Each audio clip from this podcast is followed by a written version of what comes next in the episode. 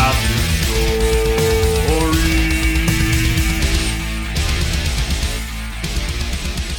to Glory. Welcome to Path to Story, a Warhammer Age of Sigmar Path to Glory podcast, where we focus on the lore, rules, and storytelling of narrative play. Thank you for joining us once again as we pitch our tents, set up camp, and share our tales from along the path to story. Your companions around the campfire this episode are... I'm Will, but today I am Squire Swillington Wretchbite, champion of the Royal Bedchamber. Champion of the Royal Bedchamber? Excellent. Wow. It's, um... Sounds nurgly. It's quite a title, yes. It's quite a title, yeah. I'd, I'd, I... I'd like to think it's actually Flesh Eater Courts, and it's all in his head. That's yeah. so true. Yeah, sorry, I, very, very good. I used the wrong voice. It's more of a Squire Swillington Wretchbite, champion of the Royal Bedchamber. I'm both fascinated by and um, absolutely horrified by absolutely. what possibly could have transpired that made him the champion of the Bedchamber. Right. Right. Yeah, equal parts of that. Amazing. It's perfect. Well, I am Harry, but today I'm Vexus Gloamfur, Envious Amnesiac of the Warped Fissure.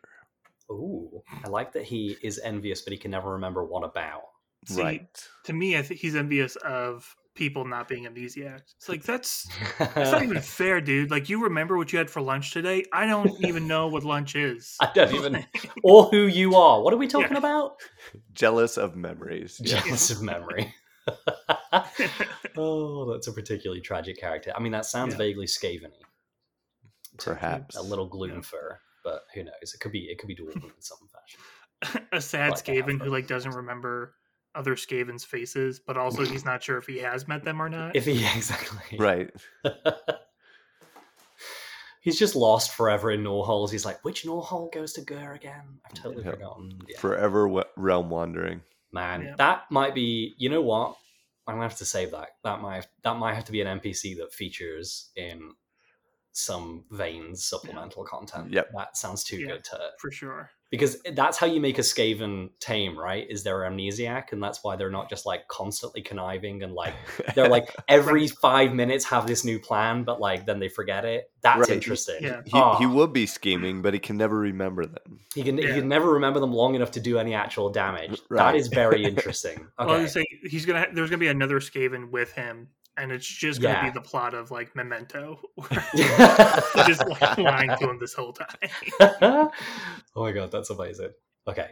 I'll go next. Uh, my name is Kieran, but today you can call me Azinos Pitchbrow, trusted traitor of the Vanishing Prophecies. He's a traitor, Ooh, but he's trusted. Trusted traitor of the if Vanishing Prophecies. If there's prophecies, one thing you can trust a traitor to do, you can yeah. trust them to betray you. Right. I know. I know. I like that with the, I was, at first I was like, ah, I don't like that. But then I was like, because it's the Vanishing Prophecies. Yeah. It's like, ooh.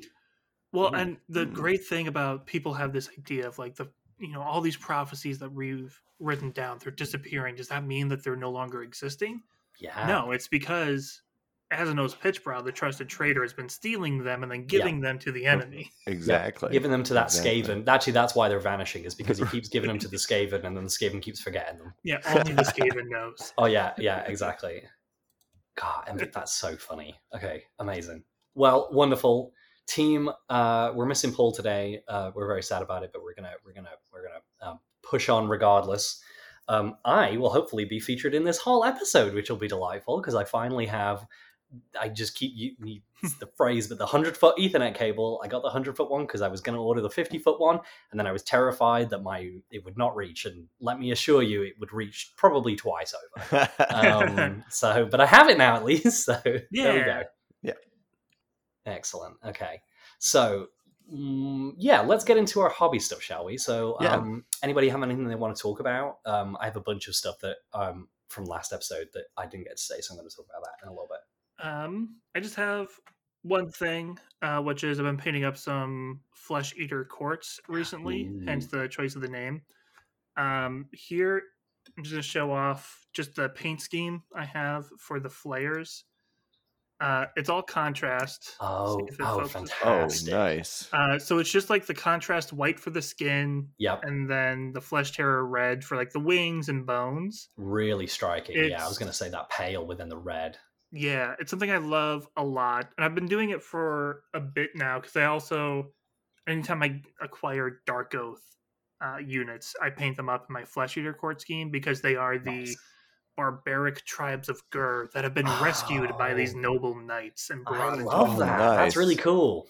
Yeah, and they those guys are going to be the retinue for um, Ser Arvin, who love is it. a Marrow Scroll herald. Oh yes, oh, wow. From the new um, Regiments of Renown. Yeah, from the new Regiments of Renown. Um, Games Workshop was able to send us these, and I got mine painted up. It was literally like. Four hours from That's awesome. the Amazing. box being in my hands to it being assembled and him being painted. right, right. That's God. You know what? I need to. That that's one of the things I'm going to do over the next month. Is like I just need. I just contrast. Get the contrast paints out and just like I'm going to paint like a, just a bunch of stuff and just have do it, it done.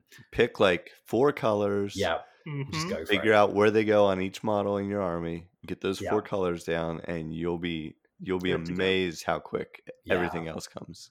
Well, and the thing that intrigued me that I'd never realized until when I got this model, yeah. which is Flesh Eater Courts, they hit that endorphin spot people tell you they get from painting models. But who knows if they're ever really... Being... Yeah, every time I hear people say that, I'm like, that. You're crazy, man. Like, I've painted Stormcast and Chaos Warriors and Seraphon and O C R. Like, it, it's just not happening. I paint them because I like them being painted, but I don't give yeah. it... And then... Right. I start painting ghouls and I just hit that zone. Like, you know what? This is it. This is what I've been That's waiting awesome. for. Just contrast on skin. They're just mostly skin, so I'm good yeah. to go. Yep. I feel like you're going to be a very happy bunny because I, I know you were talking about this on Twitter, Will, but with the return of the uh, the Summer King potentially being hinted yes. at with some of the new fiction, I'm sure ghouls are going to have a couple more releases and a couple more things coming up. So the stories are all pointing that way. They mm-hmm. certainly are. They certainly are. It's all leaning that way, yeah. which is actually something with the ghouls we'll talk about later because we have an overarching conversation about the release schedule. Yes. But I don't want to jump to Excellent. that just yet. I know y'all have hobby as well. So don't turn, don't pause your podcast yet. You got to stay listening. Some hot release schedule takes. Some hot release schedule takes. Harry, what about you? So for me, um, I'm trying to stay focused. Uh, I am excited about the other Warhammer, uh, Warhammer forty thousand, going into a new edition. I know, I know. um, and it's it's motivated me to pull out some of my older models as well as um, pick up some newer ones and uh, and work on. Um, My my love of all time is uh, the Dark Angel Space Marines. So I've been working on those. But I am trying to stay focused on my Slaves to Darkness for this Path to Glory campaign. And so I've got two things that, that I've really been focused on for that. The first was I managed to get my hands on the event-exclusive Dark Oath Chieftain and built him. Absolutely amazing. Uh, it's yeah. just a great model. Yeah. Uh, it's... It's a uh, push fit model, um, which oh, surprised okay. me. Yeah, um, that is interesting. I think I read somewhere that the sculptor had originally sculpted that one as a proposed um, Dark Oath model for Silver Tower. And then they ended up going with the yeah. other sculpt. Mm. But this one uh, remained push fit, uh, easy to build. So it okay. went together like a dream. Uh, it's such a great... pose, um, really good detail, hardly any mold lines. That's um, nice. You know, I've got so many older models that I've just spent hours and hours cleaning mold lines on. And I've got to say, it, it still amazes me when I get some of the newer models, how little cleanup you actually have to do. Yeah. Yeah. Um, but speaking of older models, I've also had for a little while now, this guy. I don't yeah. know if you guys can see him. Ooh, is that the Harry the Hammer? That is Harry wow. the Hammer. Excellent. Um, Very he topical. was the yeah. Total War. He was the twenty-fifth anniversary uh, model for the celebration of twenty-five years of Warhammer, and um, and so I've had him for a little bit. I I'd always wanted to get him. I picked him up maybe a year or two ago, sometime back during the pandemic, and I got him, and I pulled out all the pieces and looked at him, and he's a metal model. Um, and he's got this big scenic base, and I was just like, oh my goodness, there's so many mold lines. um, there's so much cleanup. I'm gonna have to pin this guy, yeah. like, and I just didn't have the motivation to work on him for a long time. Yeah. And then, and then this last Skulls event mm-hmm. where they were celebrating the um, the all the the video games yeah, that Games so. Workshop licenses. Yeah. Total War released as a free uh, D L C to everybody who has Total War three, Harry the Hammer as a download. Well, not entirely just downloadable. You still have to do some quests in the game to yeah. unlock him. Because he's a um, hero, right? Or is he? A he leader? Is. He's, he's a, a hero. hero. Yeah. Yep. Um, but man, as soon as I saw him, I was like, that guy's amazing.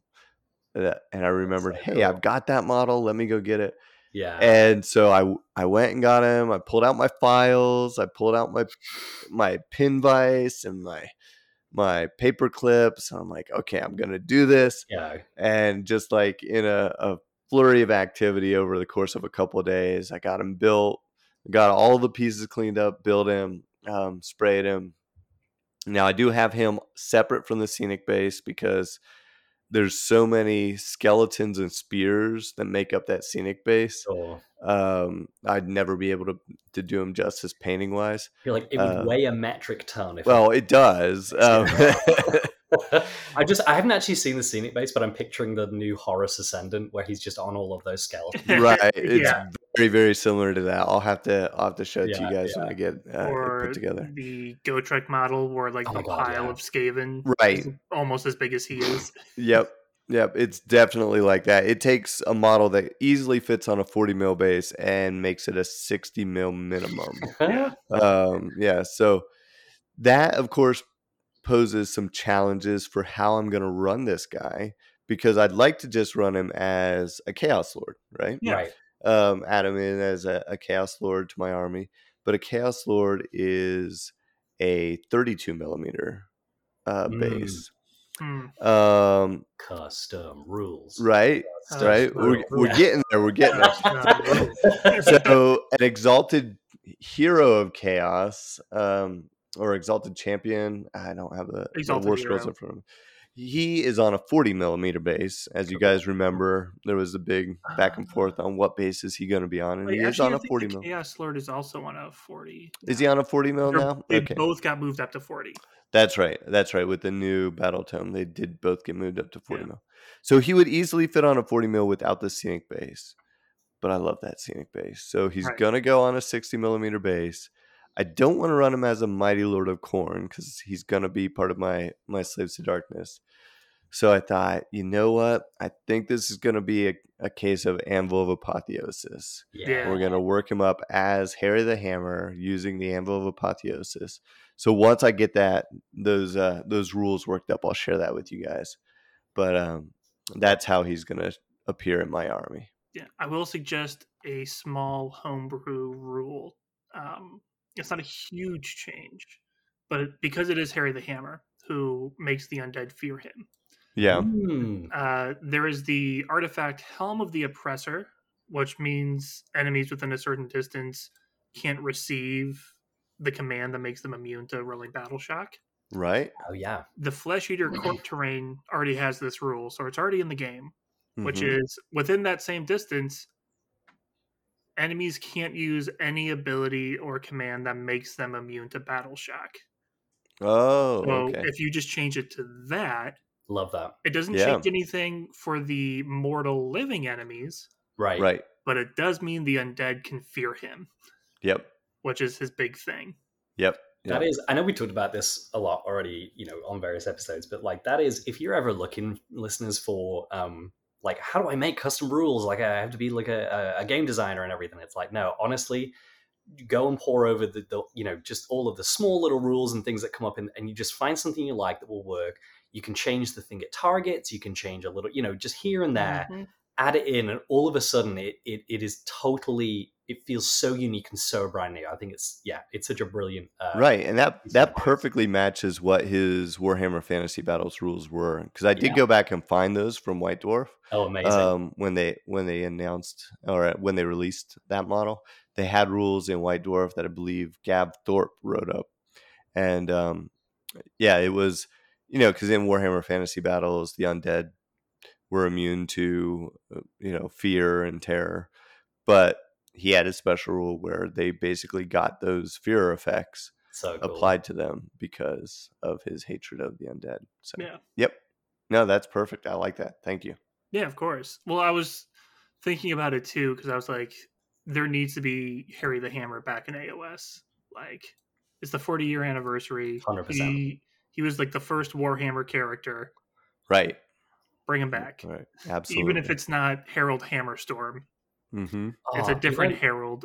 Maybe maybe it's care. Like Sigmar actually, like in a plot twist, it's one of those guys that like he saves the tiny piece of their soul of chaos, and like maybe he's Harry the Hammer, but he's a Stormcast. I feel like they will do that and will upset people. Yeah, that's fair. Right, that's right. Fair. It's like how how dare you stood where he stood. Yeah, I was gonna say I think there are there may already be some Anvils of the Heldenhammer that were taken specifically for their hatred of the undead. Yes. So yeah, okay. we may have already seen him under a n- different name. Yeah, it's uh, called the the Prime. Oh, the Celestin Prime. Yeah, the, the Celestin Prime. Prime. Oh, yeah, yeah, yeah. Yeah, it's Harry the Hammer, right? That's Harry. Yeah. Who's this Carl guy? This That's, is Harry. Right. He has the hammer. He's the hammer. That's really funny. Okay, amazing. Harry, anything else you wanted to mention? Nope, that that's pretty much it for for hobby for me. Amazing. My okay, so for me, uh, because I didn't really get to update you guys a lot last month, um, the actual last month, so what will be like May, um, I, has been phenomenally busy for me. Um, various things with work, I have literally not been able to do anything. However, um, from this like from this week onward, I am like free as a bird for a couple months. Uh, in yeah. terms of like, I don't have a bunch of really big projects due or whatever, so I can do. I have a lot more time to hobby, which I'm very excited about. Um, but prior to that, I had mentioned a couple episodes ago, I'm going to build Dominion, and then I'm going to build Arcane Cataclysm for the next episode. We gave it a good old college try, and I did manage to build quite a lot. Um, so I'm getting through that. I'm about halfway through Dominion. Um, built all the Hobgrots and the uh, Gut Rippers. And, I mean, that's uh, all you need, so we're good to go. I know, I was like, and Will would be like, so you built Dominion. Yeah, exactly. Um, and you know what? It was like, it, I actually found myself looking forward to doing it more. I actually, Will, you were just talking about like the dopamine. Mm-hmm. Um, I was like getting small like bits of that. And it was, a lot of it is partly to do, Harry, what, with what you were just talking about. Um, Actually, it's so different going from just looking at the models online, even on the sprues, you know, on, on like the product pages on, on G W's website, but like to then actually have it in your hands and you're like beginning to cut it out and like get rid of the mod lines and stuff. And you're just like the the genius of the people who sculpt these miniatures is, I just was in fresh awe of it because it was kind of one of the first times that I really sat down and did it for a bunch of models. And, you know, it, it's like, not even like, you know, your hero character level guys. It's like the little Hobgrots, and it's mm-hmm. like just the way that they've blended mold lines into the curvature of the arms to make it easy. You know, they're hiding things in certain places. Mm-hmm. Just the way that they're put together. Um, and the small little details that until you've actually done this, and of course, everybody listening who's been in this hobby for a lot, lot longer than I have, um, you know, this is like, yeah, duh, obviously. Um, but for no, me, but it's still amazing. Like, it is. And for me, the last time I built any models like en masse were my like dwarf rangers from the Lord of the Rings like miniature game, yeah. uh, which is now Middle Earth battle game. You know, um, well over ten years ago, probably more like fifteen years ago now. Um, and so to really like get up close with these models and actually take my time and kind of see, it was just the artistry and the beauty, even in how these things go together, was just phenomenal. I really, really enjoyed seeing it, really enjoyed getting the grips of some of these models. So was that me or is that? So yes, the goal will be to com- continue finishing uh, Dominion, Arcane Cataclysm, uh, get some things painted up and slap a bunch of uh, contrast paint on them just to get, uh, again, I think actually progressing with the hobby and being like, look, I have units painted, and then I can kind of go from there and be like, great, now I can like kind of learn to paint a little bit more. But I think the, the the the dopamine hit of like finishing things, even just building these units, was like, oh my god, amazing. And I have like a little little spreadsheet where I like move them over into like build, you know, complete. Right. So that, that was very exciting. Yeah. Um, but yeah, that's just been so much fun. And then the other thing was um, I went back to the U K to visit family for a couple of weddings and things like that um, over the over last month. Uh, and one of the things that I picked up, because I, you know, I'm always ordering Warhammer stuff, but when it's significantly cheaper in the U K or only available yep. in the U K, I'll send it to my family's house and then pick it up when I go over, was I got the first fourteen issues of Stormbringer, the Ooh. magazine. Oh my. In the U K. So that is very, very exciting. Um, it means that I came away with like, I have like a Storm, I forget what it is, but it's the Stormcast Chariot. Uh, mm-hmm. was one of the most yeah. recent ones that came up. A lot of the things were like, repeats from Dominion, but that's exciting because it's kind of like, ooh, okay, now I have twenty gut rippers instead of just right. gut rippers. Um, and then I have like, you know, three extra um, like Praetors, and then the new Praetor Prime model, which is unique and exclusive to the that print run. Oh, uh, yeah. Is super cool. Like uh, she's like unhelmeted and kind of is holding the step. It's just like a gorgeous model. It looks so great. Yeah. So I'm excited to get those built. Um, so I have a bunch more stuff now to build finally. That's awesome. Um, so that's very, very exciting. It's been, um, despite it being kind of like, the last month has been kind of quiet uh, for me in terms of hobby. It's been very loud in terms of everything else. Um, super duper excited to kind of like really dive into these and, and uh, actually get some games played as well. So I'm hoping that next week, uh, next week, next month, uh, I'll also have, uh, I still have a whole, you know, bunch of tabs pulled up of like uh, different methods of playing like, you know, solo Warhammer. So I'm very, very excited right. to kind of go through that and like be like, oh, because I realize that for all the battle reports I've watched, for all the like conversations we've had, I have not yet played a game of Age of Sigmar yet. Yeah. And, it's, this is, and this is episode six of a podcast that's only about Age of Sigmar, and I have literally not even played a game yet. So specifically about playing it. Exactly, yeah, yeah. So I'm like excited to do that. So I'm going to do a couple skirmishes with just like little units and kind of go from there and uh, and do that. So yeah. very, very excited. I'm hoping that um, I'm just you know. just going to come back completely changed um, and have had a revelation uh, for next episode. So, yeah. You come back what? like, you know what? I don't like this game. Yeah, I, I, I thought this I was want, good, but I hated it. I want off this ride. Right. Is it too late? Is it too late now? Um, I'm also very obsessed with Seraphon right now. And the the uh, and I'm like, no, I have to build the Disciples of Zinj. I have to build the Lumineth.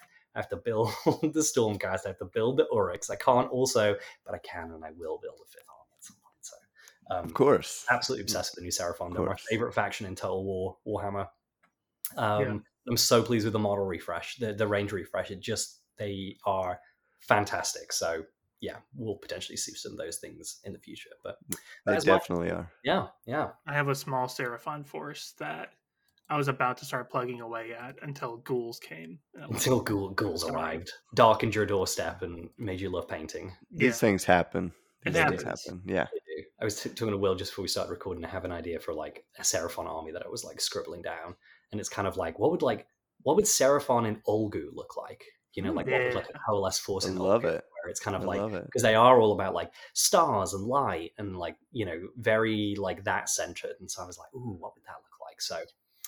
There might be Seraphon who like um, are convinced that the things that swim in the outer void, in the etheric void, are actually the old ones and are kind of like forsaking the current old ones to try to sort of hmm. figure that out. Um, Not a bad idea because the Battle Tome does have conspiracy theorists. Does. Land, so. Mm-hmm. Yeah. Oh yeah. So my idea with this one as well is that like most of the Seraphon uh, treat them as heretical and like you know they're yeah. they're like how dare you, um, but uh, seemingly as part of the Great Plan, uh, Lord Croak. Uh, the only reason they still survive is that Lord Croak decreed unequivocally that quote no slam, Saurus, or skink is to lay a hand on them or get in the way. Um, nice. So some, so it's like, oh, well, for whatever reason, they're allowed to be doing this. However, some groups definitely treated that as a pedantic interpretation and were like, great, so we can send Croxagore after them, on like that. Thinking that Croak would, uh, you know, not like that. But actually, that has also mysteriously been allowed so far. Mm. So um, perfect. It's kind of this interesting, like, anti-Seraphon, Seraphon that have some of Croak's blessing and also not. So we'll see. Uh, but possibly like modeling them with like fins and stuff, kind of like Idoneth-y, sort of like, to kind of like swimming in the etheric void kind of deal. So like yeah. maybe like sort of a little bit Idoneth, um, where they're kind of seeking the, the the this prophecy of the stars reflected. Um, um so um, very Olgoin. There but, is a story uh, in the Battle Tome where the Idoneth discover aquatic lizards.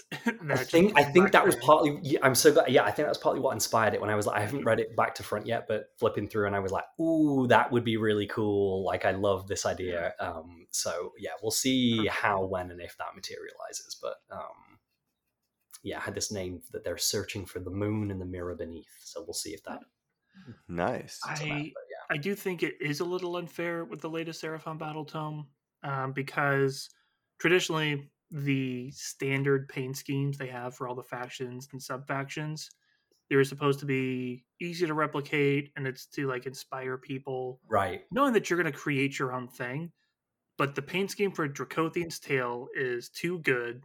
Nothing so good. I've seen compares. I've seen amazing no. Seraphon paint schemes, but it's I still know. like... It's the too best good. I've seen. It is. I, like that's honest to God. One of the things that I found most difficult with this is like seeing everybody, like you're saying, am, like amazingly painted Seraphon online. I, I have like folders now full of just like pictures for inspiration. But yeah, I still have. I feel like I still haven't found like a scheme that I like more than that one. And I'm like, yeah. oh, I gotta like something's gotta pop, you know? Right. So what what colors are you going with for your Stormcast? Because you have all those Dominion guys plus mm-hmm. the. I the do. magazine guys. Well, I keep being drawn. So I've talked about this on the show before, but like my main Lumineth force, the twins, which um, I'm also excited this uh, month to kind of do a little bit more. Um, I think I'm going to set a little bit more of a stage of like things that are happening in Olgu, of like what the twins are doing there because they're hunting storm vaults, but where it's not just them that actually, as as I'm playing and going along, and I'm kind of keeping track of all of these factions so that they're kind of like, you know, all equally sort of sharing the stage. Um, Because I like the idea of them from Hish going to Olgu. I just have this fascination with Olgu. I don't know what it is. I think it's just like because it's so mysterious and so like ooh, the a lot and a lot of the factions, especially from Order, where a lot of their imagery is so reliant on like light, starlight, the sun. Mm-hmm. That actually, then saying, okay, well, what does this faction look like in Olgu, which is very shadowy, dark, like. Um, is a really interesting thought exercise. So I've really enjoyed kind of like doing some world building for that. So the Stormcast, I still need to figure it out, but I really, really want to do this like shadowy, like, like something like the Pale Lords or something, or like not the Pale Lords, but like the Pale Guard or like the Grey Host or something um, as this like storm host. That's kind of like, you know, when there's a thunderstorm at nighttime and it's like the only, you know, it's like darkness and mist. And then the, you know, there are these thunder claps and lightning and you'd like see them briefly for a second and then the light goes and away that, yeah. kind of thing. So some kind of like, yeah, Olgu and Stormhost, like what would that look like? So we'll see. Um, hmm. Trying to not make everything just like dark and black. Yeah. So we'll see. But, um, yeah. Olgu, it feels like everything's pointing to something happening in Olgu. Yeah, just I mean, the we're, fact that mm-hmm. it's like one of the few realms we haven't focused on yet. Totally. Right. And I across yeah. the battle tomes, like they've been leaking yeah. out more things happening. Totally, it's like come... the K O battle tome. They built oh, like a, a moving K O ship, yeah, Stormkeep around a realm gate for um, Misthaven to fight right. against Marath. So it's like okay. Yeah. Stuff is happening. Stuff is happening here. I wonder if that, I wonder if like Malarion is the flagship kind of like release for fourth edition. Oh, so I mean, who knows? We're we're probably too far away to like, you know, I'm sure they're, but I, like, will we see it before? Will we see it during? And part of me thinks it will release with fourth edition. I don't think we'll get it before then, but maybe. So there are several thoughts because there's sure. something like similar to. Uh, World Eaters were technically a new army, and they yeah. were right before the end of the edition. Right. Um, for Age of Sigmar, we always kind of have a new army that comes out for the end of an edition whose battle right. tome is written with the next edition. In sure, mind. yes. Uh, for third, it was Soulblight Gravelords. Right, right. They quickly got a new battle tome for third edition, but yeah, like Idoneth, they literally had the new like design. It was a yeah. second edition battle tome that yeah. they released early. And they've been doing that pretty much for every kind of edition. Mm. So I feel like we may get something new before release. Cool. Yeah. But I feel like the release one is going to be Chaos Dwarden. Yeah. Oh, interesting. Every, yeah. Even even in the box, the edition starting box for third edition, it's like, oh yeah, Chaos Dwarden exists and they worship Hashut yeah. and they're yeah. what you think they are. Anyway, and then they just keep anyway. on anything right. that books. Yeah, yeah. So it's like, okay, yeah. they've been leaning this way in all edition. Yeah, yeah. Interesting. I wonder, mm, you know what, this is, no, I'm not even going to get into it. I was going to talk about Grungy and like whether we'll see a Grungy or Grimnir model as part of that, but you know. Uh, I mean, maybe, because we're kind of moving to the next topic, which is yeah, let's, for the moment that on. we were talking yeah. about before we recorded, and we were like, wait, no, this, we need this juice yep. for the show. This which is, is, is just talking about the release schedule in general. Yep. Um, kind of a, an open known thing that the edition cycle is about three-ish years. Yeah. And we are yeah. in the end of year two. Yeah. You know, yep. it's the same time frame that forty K it's getting its new edition, so we can yep. reasonably expect next year. Um, and next year is also the fifth year of... No, no, no, sorry. ten year? Of ten-year anniversary? No, I think A L S? We're at seven right or now. Or seven? Oh. Yeah, it was, like, it was twenty fifteen. Sure. Oh, of course. I don't know. I was thinking yep, twenty fifteen. So, yeah, yeah, yeah. This yeah. is eight this year. Yeah. Yep. So we've got two more. Yeah.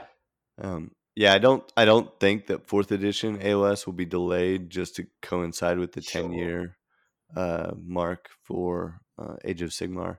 Uh, I'm pretty sure that Will's on the money there that Yeah, their, their cycle will be uh, a big box release next summer for Age of Sigmar, yeah. and that'll probably be some updates to the rules. Um, we've got the Dawnbringer Crusades yeah. coming this year, which is a very, big very multi-book narrative yep. um, series that's going to at least introduce, in the first book, we know it's going to introduce four new heroes yep. um, and some new regiments of renown. Yep. Um, I anticipate that more new stuff will be released with each of those books. Yeah. And it's going to continue to probably tweak the way the game is played. Yeah. And, you know, we've already seen them trying out rules right. with mm-hmm. the General's Handbook. Yeah. Um, and, and I'll say I haven't paid as much attention on the, uh, the forty K side of the house, but in Age of Sigmar, especially within third edition, they've done a lot of infusing narrative, even in the match play rules and even in the match yeah, play yeah. Um, uh, uh, releases, the General's Handbooks that they've come out with periodically with yep. each new season. It's all driven by the narrative of them breaking out across Thondia right. and, you know, fighting in Gallet and all the rules.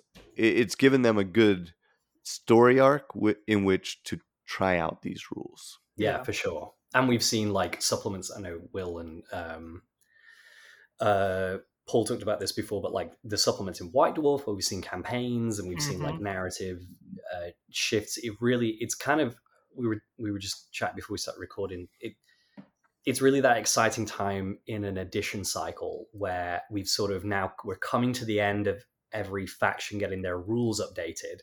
And now we've got like, you know, a year and a half where it's like, oh, well, we're not got a new edition release yet, but we've still got all this content coming out, especially as we've seen some of the, you know, the, the calendar coming up. Yeah. Um, and it's really exciting that we're hopefully going to be getting more. I mean, it seems like that, like you're saying, this huge narrative arc um, with, again, Regiments of Renown were like a big feature of this first book. I can only imagine that's going to continue for the next few books. Mm-hmm. Fingers um, crossed. Fingers crossed, which also really makes me excited for like Path to Story stuff. Yeah. Story, Path to Glory stuff. Yeah. Well, if they want to really Path to Story stuff. Yeah, exactly. That's good yeah, yeah. Um, but yeah, that we'll see not just then like individual faction rules, but like, hey, here's like how you run a campaign. And we're going to talk about this again in a second, but a lot yeah. of White Dwarfs recently have also talked a lot about how you run campaigns with friends, how you do narratives. Um, so a lot in that, in fact, the most recent White Dwarf had, which to everybody's critical acclaim, which I also was so happy to see, the like how to make custom terrain, right? From yeah. like the foam. Like yeah. that was amazing. I remember when that used to be again in the old Lord of the Rings, like, you know, the Two Towers manual. It was like, here's how you make a, you know, a Rohan fence out of like, you know, your your sticks and stuff. So it's really exciting to see that as well. And so it makes me very, very excited. For right. Your, yeah. Yeah. And, and I get that it can be discouraging or or or intimidating, uh, especially for players out there um, like some of us who who don't get as many games in as we'd want. Yeah. Um, you know, it's I I can easily go a month just with um work and and family and not not get a game in of Age of yeah. Sigmar. Um so it can be frustrating to, you know, have new rules come out, you run out, you buy your battle tome, yeah. you're working on your models and and you're like excited to play, but you just don't get to it, and then next thing you know, oh, they're already changing things on right it. Um and it's kind of funny because I do remember a time in the hobby when you would go months, if not years, without any updates to to your yeah. army. Yeah. Um, no new models. You it, you were just stuck with what you had until the next time it rolled around, and it could be several years. Um, until right. several. It, uh, if I remember, it could be several editions. Like. It could, yeah. yeah. So it it's definitely better to have it the way we have it now than the way it was, yeah. um, if you ask me. But I, I do sympathize. Like it can be, it can be frustrating. Um, but along with that, I just want to encourage the listeners that you don't have to keep up with everything that's new. Exactly. Right? Like if you got your third edition um, battle tome and you're playing your army with your friends, just using the points out of the back of that book, that's fine. Yeah. Mm-hmm. Like yeah. you don't have to run out and buy the newest General's Handbook um, and use the latest points if you don't want to. Yeah. Like if if that's what your game group wants to do, if you want to stay up on the latest points and adjust your armies um, based on that, then then go ahead. And in fact, um, I don't know, have we talked about this on a previous episode about adjusting our Path to Glory rosters and our orders order of battle based off of points changes? We had not talked about points changes. We have talked about when you get into a whole new book and there's even rule changes on top right. of point changes right. and how to handle that. Yeah. So it, it's kind of up to you and your, your opponents, um, how you're going to handle that exactly. Yeah. Um, personally, I, I don't have an issue with if the points change. And um, because the, the new points are provided for free, we don't have to buy the newest uh, General's Handbook if we don't want to, yep. just for the points. Um, you can go and take your roster and, you know, hopefully you wrote in pencil and, and uh, erase the old points values and, and write the new points values and use those as a guideline for like your recovery rolls, how many um, glory points you're going to spend on that. I wouldn't worry about, oh, I spent this number of points to recruit that unit to my roster, but now their points have changed.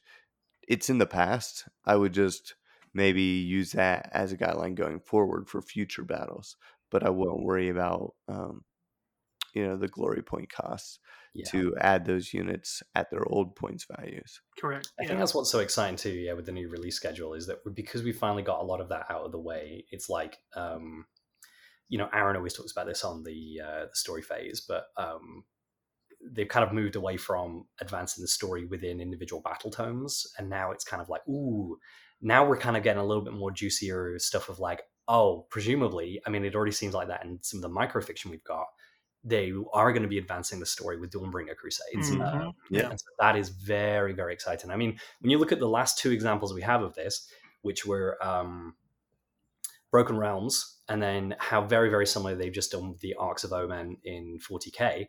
At yeah. the end of uh, Broken Realms, we got Kragnos, and at the end of Arcs of Omen, we got Lionel Johnson. And so it makes yeah. you think, like, what is the end of Dawnbringer going to be? Like, mm-hmm. are we going to see another big reveal like that? But either way, that we're moving forwards again, which is very, very exciting. Yeah. yeah. Well, and to the point of, like, you had mentioned, like, oh, we're pretty much out of the way with the armies. a complaint I've heard a few times from folks is they're releasing things too quickly. It's been twenty-four months since the edition came out, and we've had twenty-two army books come out. Right. Out of the twenty-four, there's two left. And so, like, on average, that's a book a month.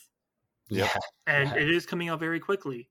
If what you care about is getting every book or knowing every book if you're right. playing competitively. And if that's what you do, yeah, it could seem pretty fast, especially yeah. if you're dropping that money on a, a book every month. But now we're at a spot where you won't have that complaint anymore because there's only two armies left for the whole year yep. that we know of, yep. unless yep. there's a, a secret new army that I, I I personally think might happen like springtime just before well, the edition. Yeah, right. I don't see us having more than three battle tomes before the end of the edition. No, probably not. It's like we, what we've done is rush through our vegetables so that now we can get to the dessert. Everyone needed their third edition rules. Yeah. Right. So they came out very quickly to get everyone that, because otherwise you're going to be the dude who waited yeah. three years, got your book the yeah. month before the edition changes. Yeah. And that feels worse. Yeah. Of yeah. those two things, that is the ask, worst option. Ask the yeah. Imperial Guard and the World yeah. Leaders players. Like, that's, we're in a better spot now. For the rest of the year, the rest of the third edition, I think, is where we want to be. Everyone has rules. We're getting narrative. Yeah. We're getting narrative rules. We're getting new things that aren't just shaking the meta up by releasing a new army. Right. And that's the fun thing with like the books, the, the narrative books as they come out, is that there's usually four or five featured factions. So it's yeah. like now it's like, oh, when a new book comes out, everybody gets a little bit of something, and that's exciting. Mm-hmm. So you're not having to wait so long that you are like, ooh, everybody gets something. Right. And and now that everybody's gotten an updated battle tome, that also means that everyone's got Path to Glory rules. Um, you know, so any any new stuff we see in these campaign books, Path to Glory wise, is probably going to be a lot more universal. Yeah. You know, maybe we'll see a little more with outposts. We'll see um, more with maybe uh, campaign-specific territories or campaign-specific artifacts. There's a lot of a lot of things that, that they really can do that will benefit players regardless of what army they're playing. So freaking excited. Yeah. Oh, yeah. Man. It's the best. It's so good. What a, what a good time to be a narrative player. Yeah, it really is. And we're in a brilliantly awkward spot where, like, when this episode comes out, right, you all will know this stuff. Yeah, right, right. And we, even as hosts, are in that awkward spot where, like, Will knows a little bit more because he's more of an established, like, you know, um, and and and, and often is privy to that information. Harry and I do not, and so we're also kind of like having these conversations where, like, you know, we're spitballing, and and uh, it's funny because Will's like, well, they will know soon. And then, yeah, yeah, you as listeners will also be, you know, yelling at us being like, yeah, it's that that you know about now. And so right. that's, uh, that is quite funny. It's so. a good spot for you guys to, like, make predictions and then, like, be able to go, well, like, exactly. I, I like that a lot, and I like throwing them out. And I, um, yeah, it's it's definitely very fun. And then I can't wait to come back next episode for Will to be like, you were so off the mark with not even, like, close, mate. Like, what? You thought Marathi was gonna do what? Come on, man. Come on, man. Um, yeah. Well, and like the the larger point of every three years have to get rid of your rules and start a new edition. Yeah. But we're at least yeah. at a spot where, like you were saying, Harry, the, the edition itself is stable now. Yeah. Like, right. We know what's happening. Yeah. And that's a good that's a good place to be. And again, to reassure players, like, yes, the community as a whole, the game as a whole, will move on to a new edition. And as new battle tomes come out, you'll want to get the updated rules for your army. But you don't have to. No. You really don't. Your models still work with old rules. Yeah. Mm-hmm. If you and your opponents are happy with, let's say, second edition, and that's how you want to play Age of Sigmar, all the battle tomes are, fr- right. are not free, but they're cheap out there. Yeah. And you can get them, and you can play with almost every model that's out right now. There are a few that don't have rules for second edition, but you can play with them, and you can you can have fun. Yeah, one hundred percent. Right. Yeah. So like, I, I just, I, I want to encourage people not to get suckered into that, that rhetoric that's out there of, oh, they're changing it so fast and I can't keep up and, yeah. and I can't enjoy this hobby. And like, it's, you can, you can enjoy the hobby however you and your opponents want to enjoy the hobby. Yeah. However you have fun doing it. Like for examples, like let's take Stormcast. They got their battle tome two years ago. Mm-hmm. And outside of that, the only thing a Stormcast player who wants to stay competitive needed to do is get the General's Handbook. Yep. And maybe now with the new Warcry box that's got the Stormcast in it, maybe you feel like you need to get that too. Yep. All in all, that's not that much. Like it's it's really not. And and like I know that if you're used to say video games, then a lot of video games come out with patch updates or upgrades that are free content wise. But when they come out with a new game, you still have to drop sixty to eighty bucks just getting a, you know, a new edition of that game. Like when we moved from Total Warhammer Total War two to Warhammer Total War three, yeah, you can still port over all your all the old factions thanks to Immortal Empires, but you have to buy the new game.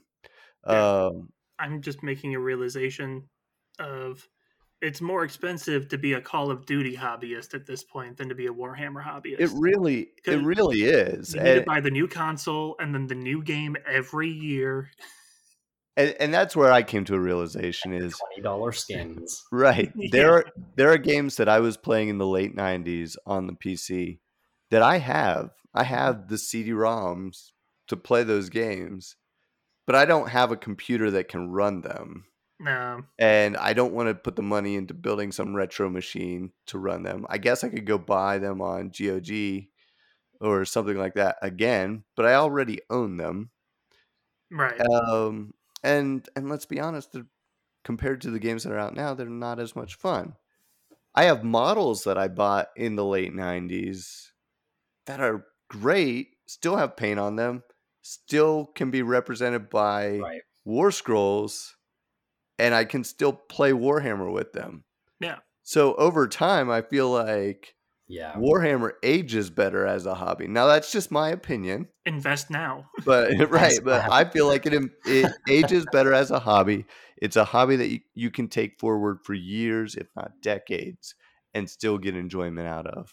Yeah. Um, the last thing I'll say on that, too, is like, even just like kind of digging into the numbers, I just pulled up the... Um, which, as far as I can tell, is the most recent like uh, Age of Sigmar meta watch we have, but it was in April of this year, yeah. um, is that actually, because I was thinking about, okay, going into fourth edition with third edition battle tomes, it felt like, and again, a lot of this for me is just things I've read online and like the general like vibe. I obviously was not playing during second edition, but it felt like uh, there were certain factions uh, that when they got their third edition battle tomes, everybody was like, oh, finally, they were really struggling. They really needed the like, you know, the help. So now actually third edition is a remarkably balanced game in terms mm-hmm. of like win, which, you know, the way that we kind of figure that out is like the win rates of certain armies, right? at tournaments.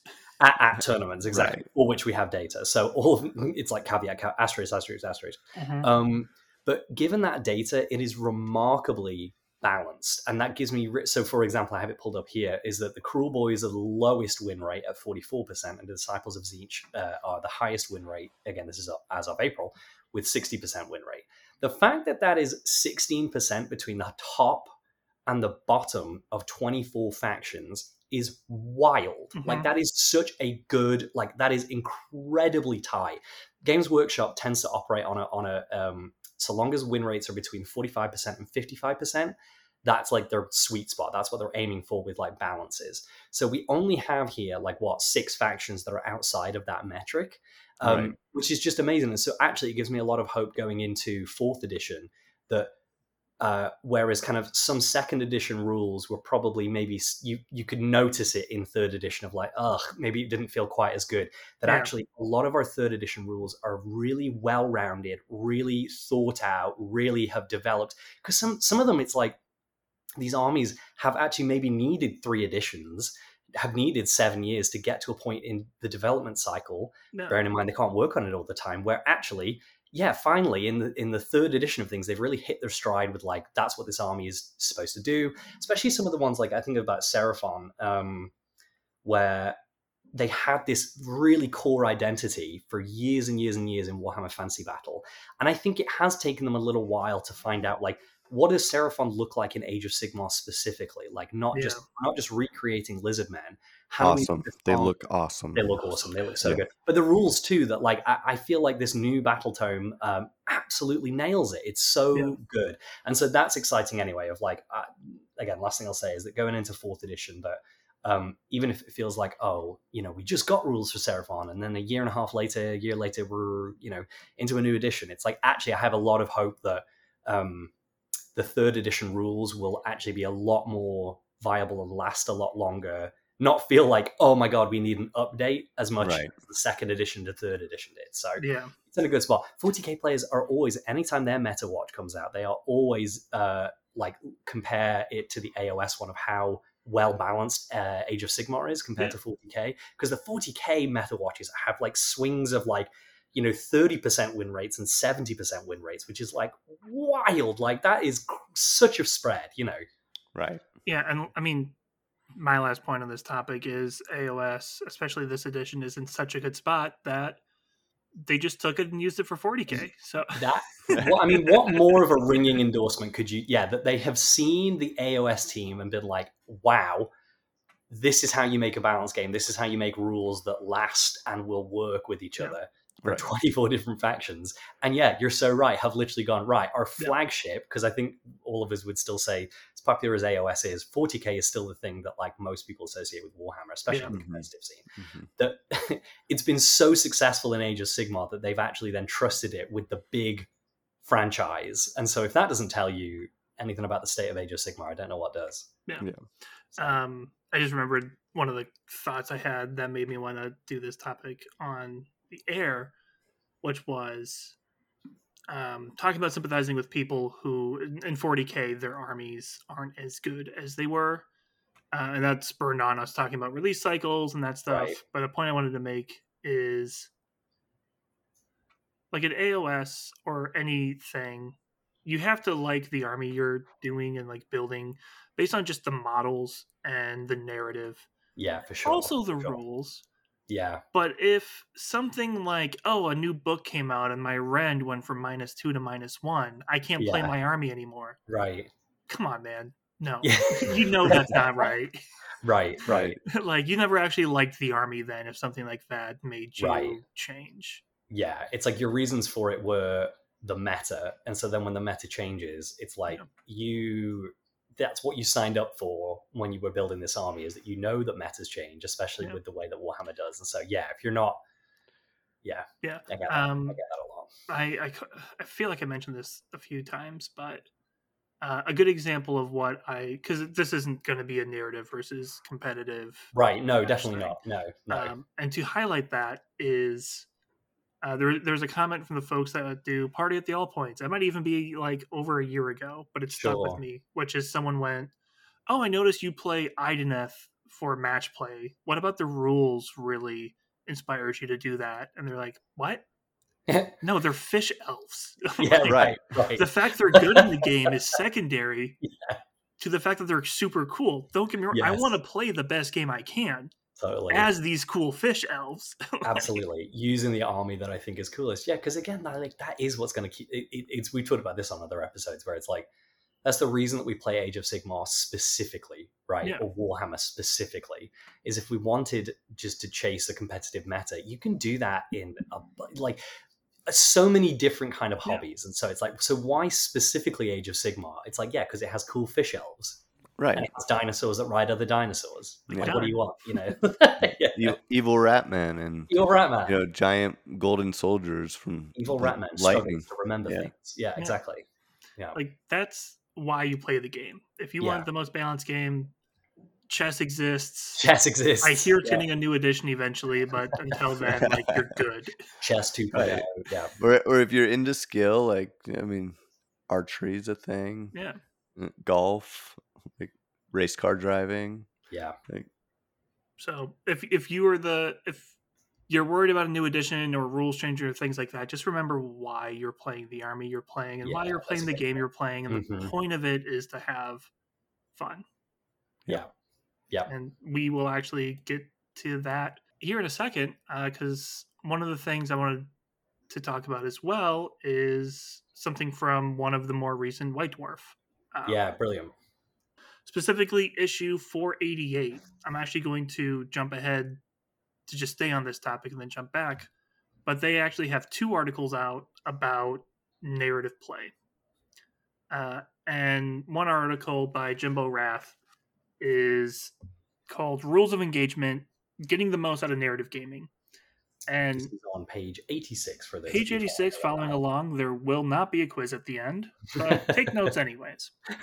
Um, and it's really just this person who has ran narrative events, the Realms of War series, uh, talking about like how to get the most out of your narrative play.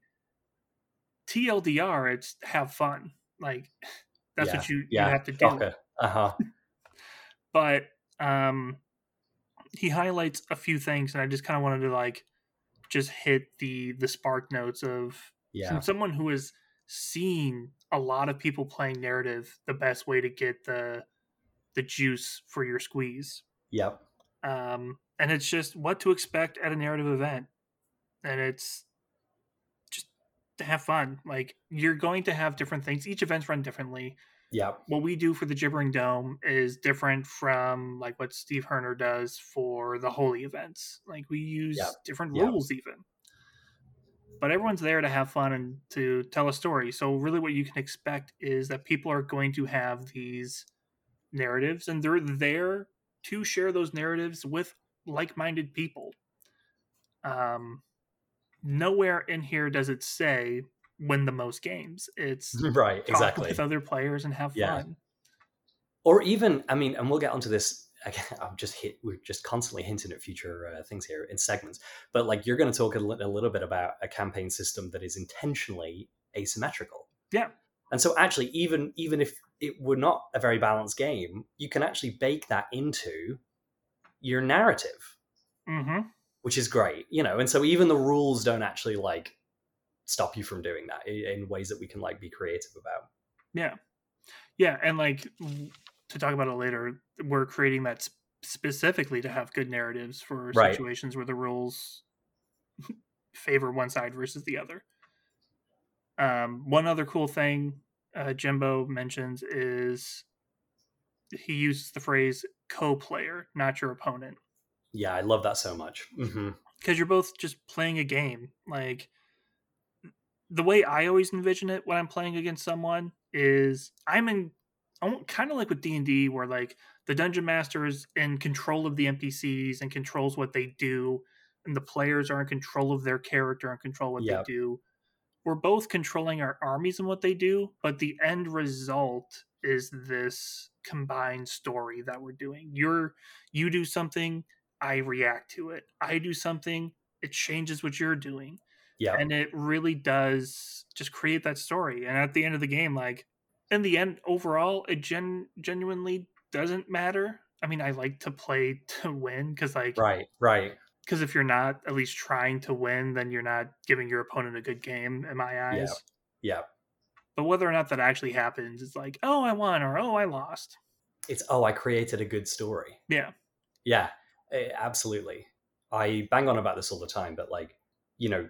One of the most fundamental things about human beings is that we are storytellers. It's how we relate to each other. It's how we digest information about the world. And so it's, and to do that collectively with each it's other. It's how we it, connect. It's how we connect. Yeah. It's, and so it is such a deeply social thing. And so, yeah, it's like, it is hitting so many like neurons that like we've evolved to, to like find and want. And so no wonder it's such a satisfying prospect. Yeah. Um, mm-hmm. You know, we're literally hardwired to want to do this stuff. Yeah. And one of the other cool things he points out is, like, I've never been to a match play tournament, so I don't know what the expectations are in regards to uh, chit-chatting and table talking. Um, but one of the things he points out that is super fun to help building those narratives is to just, like, add some flavor as you're playing. I remember at Holy Havoc, we were playing, we were losing very poorly, but I also had my, like, heroic, you know, my Warlord of Havoc, and my opponent had a Bloodthirster. So, like, hey, you're already going to win. Could you mm-hmm. not move the Bloodthirster where you want it so I can charge it and we can end this game with a fight? Yeah. Right. Yeah. Yes. one hundred percent. Let's yeah. do it. Let's do it. And, and that, like you said, that's was... a co-player, right? That's yeah. a co-player. Yeah. Exactly. Yeah. It helped that he already knew he won. So. yeah, right, yeah. Because that event can get competitive, so some... if it's closer, they may not go for it. But it, it can. Uh, I think I've talked with you guys about this offline before. Like, when I go to a Holy event again, I'm going to do a lot more of just focusing on telling the best story I can with yeah. with each yeah, battle. Yeah, for sure. Um, I feel like I I had a great time at Holy Havoc last year, but I didn't have as good of a time as I could have because I was too focused on the competitive nature of the games and not yeah. on, on telling great stories. Yeah, it's definitely something that you want to be able to, like, get the most enjoyment out of. And yeah. that's why I recommend this article. Yeah, um, it's amazing. Getting this White Dwarf, because it's it's someone who runs these events, who sees different players from all over, giving yeah. you the secret sauce on how to have the most fun at doing so something like this. Mm-hmm. So definitely worth looking up, but just the, some of those few ideas that I think more people should start changing how they think, like with co-players yeah. and yeah. adding the narrative as you're playing, instead of, like, sitting down at the end of the game and, like, then coming up with it, but, like, using that narrative and working with your co-player to craft those stories. Yeah, for sure. And the other thing that really makes this White Dwarf White Dwarf worth picking up is, as Will mentioned, there's a second article, which is mm-hmm. on page eight uh, by Layla Craven, who is actually a friend of Will's, I understand. Yes. Very exciting. Friend. I think we talked about them on the show before, maybe, because they yeah. had another article. Yeah. We've talked before. Um, friend is maybe internet Warhammer acquaintance. But sure, we have, yes. So this article specifically is talking about running online narrative campaigns for it Warhammer. Is fan. Fantastic. Yeah. It's really good. Uh, a year ago, for those who listened to season one, I was working on the Hungering Step while Layla was working on Animosity year four. And Amazing. we actually yeah. did, like, some collaborative stories together. Super fun and reporting. So every time they have an article, I'm always like, let's look at it, guys. Yes.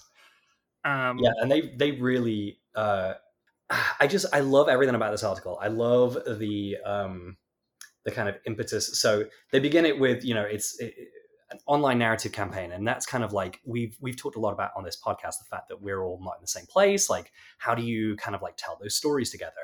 Uh, and especially with, like, you know, the pandemic is, you know, like, you know, sadly COVID's still going, but, like, you know, we are more, like, uh, meeting together now, but during the pandemic, it was like, well, how do we, how do we do this? How do we enjoy this hobby together? Um, and Layla just has so much, uh, good advice and experience with, like, yeah, like running Animosity. Uh, mm-hmm. It is such a good article. Um, the other thing I really, really liked about it is that because if you're running it online, it's not necessarily going to be feasible for everybody who's playing in that campaign, uh, which they talked about. They had, like, you know, over three hundred players in the Animosity. I don't know if that's total or just in year four, but still, that's huge. Um, um, I would say it's the number of people that joined for year four. People, like, come and go, but I know they had, like, two hundred something for year three. So yeah, amazing. And year four it's, was bigger. So there's no way that it's three hundred total. It's just for that one year. Totally. It's so good. And I, so one of the things that they talk about is that the easiest way to run a campaign and score it like this is to assign points values, not just to, like, you know, playing games, even of, like, winning or losing, but to actually assign points values to hobby activities, which mm-hmm. I just adore. I love that so much, that it like you can be participating. Maybe you get a bunch of time to paint, but you don't get a lot of time to actually play. Or maybe you get a bunch of time to play, but not a lot of time to paint. Yeah. Or maybe you're on your own and it's like, you know, maybe you're not even involved in, like, you don't have the miniature. Like me for so long, I would follow Warhammer. I did not own a single miniature, but I kept up with the stories. I kept up with the lore because I just really enjoyed it. Um, and this is kind of giving you like uh, a way that you then kind of report those points. And maybe you wrote a piece of fiction, maybe you created a piece of art, maybe you like, you know, painted a particular miniature.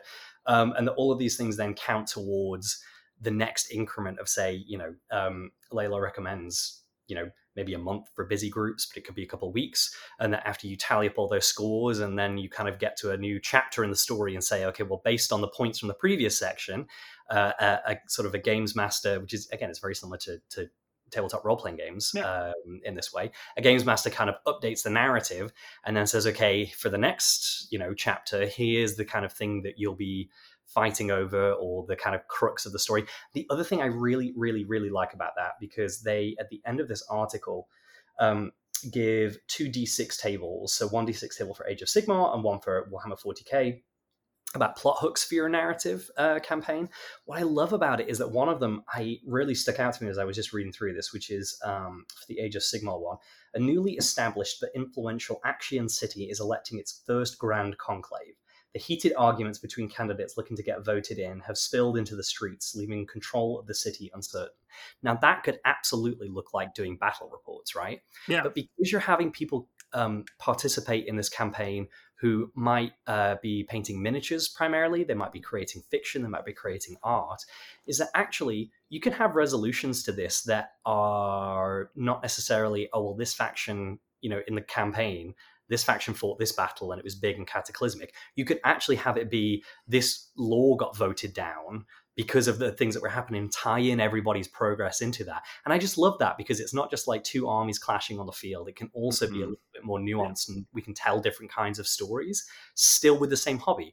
And I just think this article is, it's brilliant. And again, the fact that there, if one of these articles were in this White Dwarf, it would be worth picking up. Yeah. The fact that both of them are in this White Dwarf is like, absolute. I, I think it's I think it's an essential buy if you have a passing interest in participating in or just like narrative uh, stories for Warhammer. And what's the edition number again? It is four eighty-eight. four eighty-eight. Okay. It has a uh, I think it's a Blood, a- Blood Angels uh, librarian on the cover, so you'll know you've picked up the right one. Of course, it's still blue armored. Yeah, I know the library. His librarian. Blue. Oh, that's a whole other thing, but yeah. I was like, that's not Blood Angels. That's a ultramarine. Oh no! I yeah, it's it. like it's an ultra. It's a red ultramarine. It's an ultramarine. He just has a red and black. Re- oh, he's he's our third company. What's red? Is that fourth company or third company? Ah, uh, you have no idea. Yeah. That... No, it's not fourth, because that's green. That's Uriel Ventress. I think it's third. Not like this is a forty K podcast. Who cares, yeah. right? Because it feels Robo Killerman Who. Yeah. Yeah. Well, and it's funny because I have a sneaking suspicion that this article may have been timed with, not to go too deep into it, they are doing a forty K online narrative official through Games Workshop. Mm-hmm. It's just specifically if you buy the oh, Leviathan yeah. box, and it is mm-hmm. specifically game reports. Yeah. But yeah. it's there. We, yeah, who knows what's going to happen. I'm going to say this on air, but I think we should do some kind of like Path to Story narrative campaign online. I have had thoughts about it for sure. Yeah. Uh, it's just, I tried doing it last year and it became yeah. more than I was capable of. Sure. I have lots of notes on how to do it and do it better. The main That's thing really... I came across that it hit just as like other life things happened. Yeah. That ended that campaign early. Yeah. But in this article, Layla has uh, some paragraphs about writing narratives with other people's yeah. characters based oh, on yes, their reports. Yes. That's the thing that got stuck on the most. Totally. Mm. I ended yeah, up writing like a bunch of different for resolutions for these different paths, but there was just one where I like, it was a roadblock.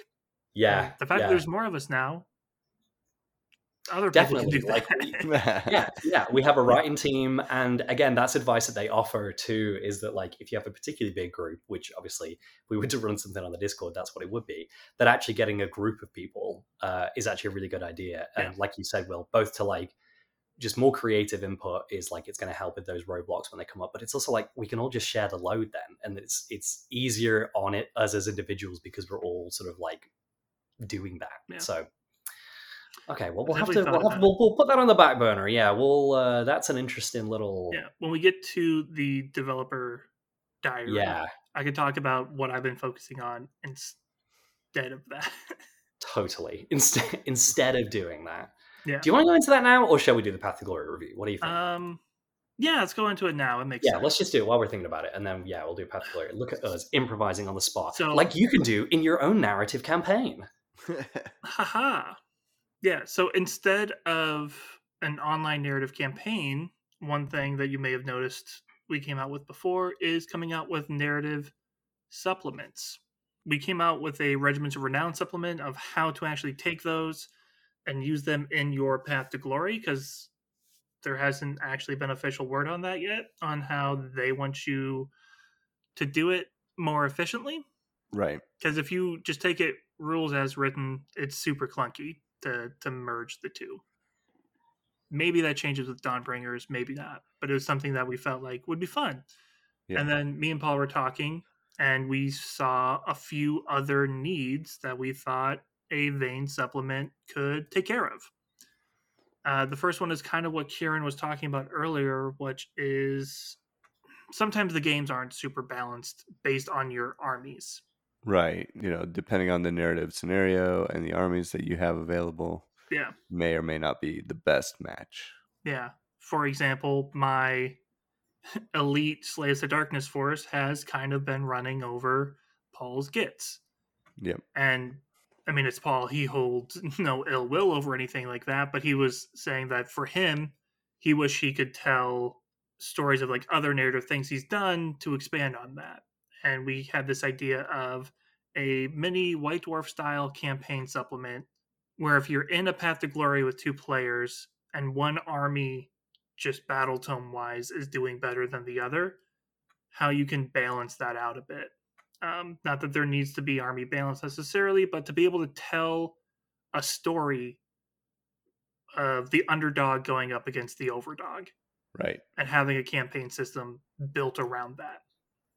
During this whole session, we also have been spitballing a lot of things for the veins, a lot of cool information that I'll get to here in a minute.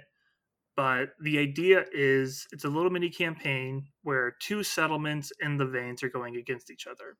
Not the city on the back of Gurgu going through the rivers, but there is one little town that's built around an abandoned Skaven like weapon cache, almost like a Skaven version of a storm vault. Okay. And there's another city that's on a giant crab that is just plowing into it, trying to crack it open. Yeah. And so the idea is Paul will be the defender and I will be the attacker, like making our way through these tunnels as I'm trying to get to that vault before it gets destroyed. And nice. He will be laying traps.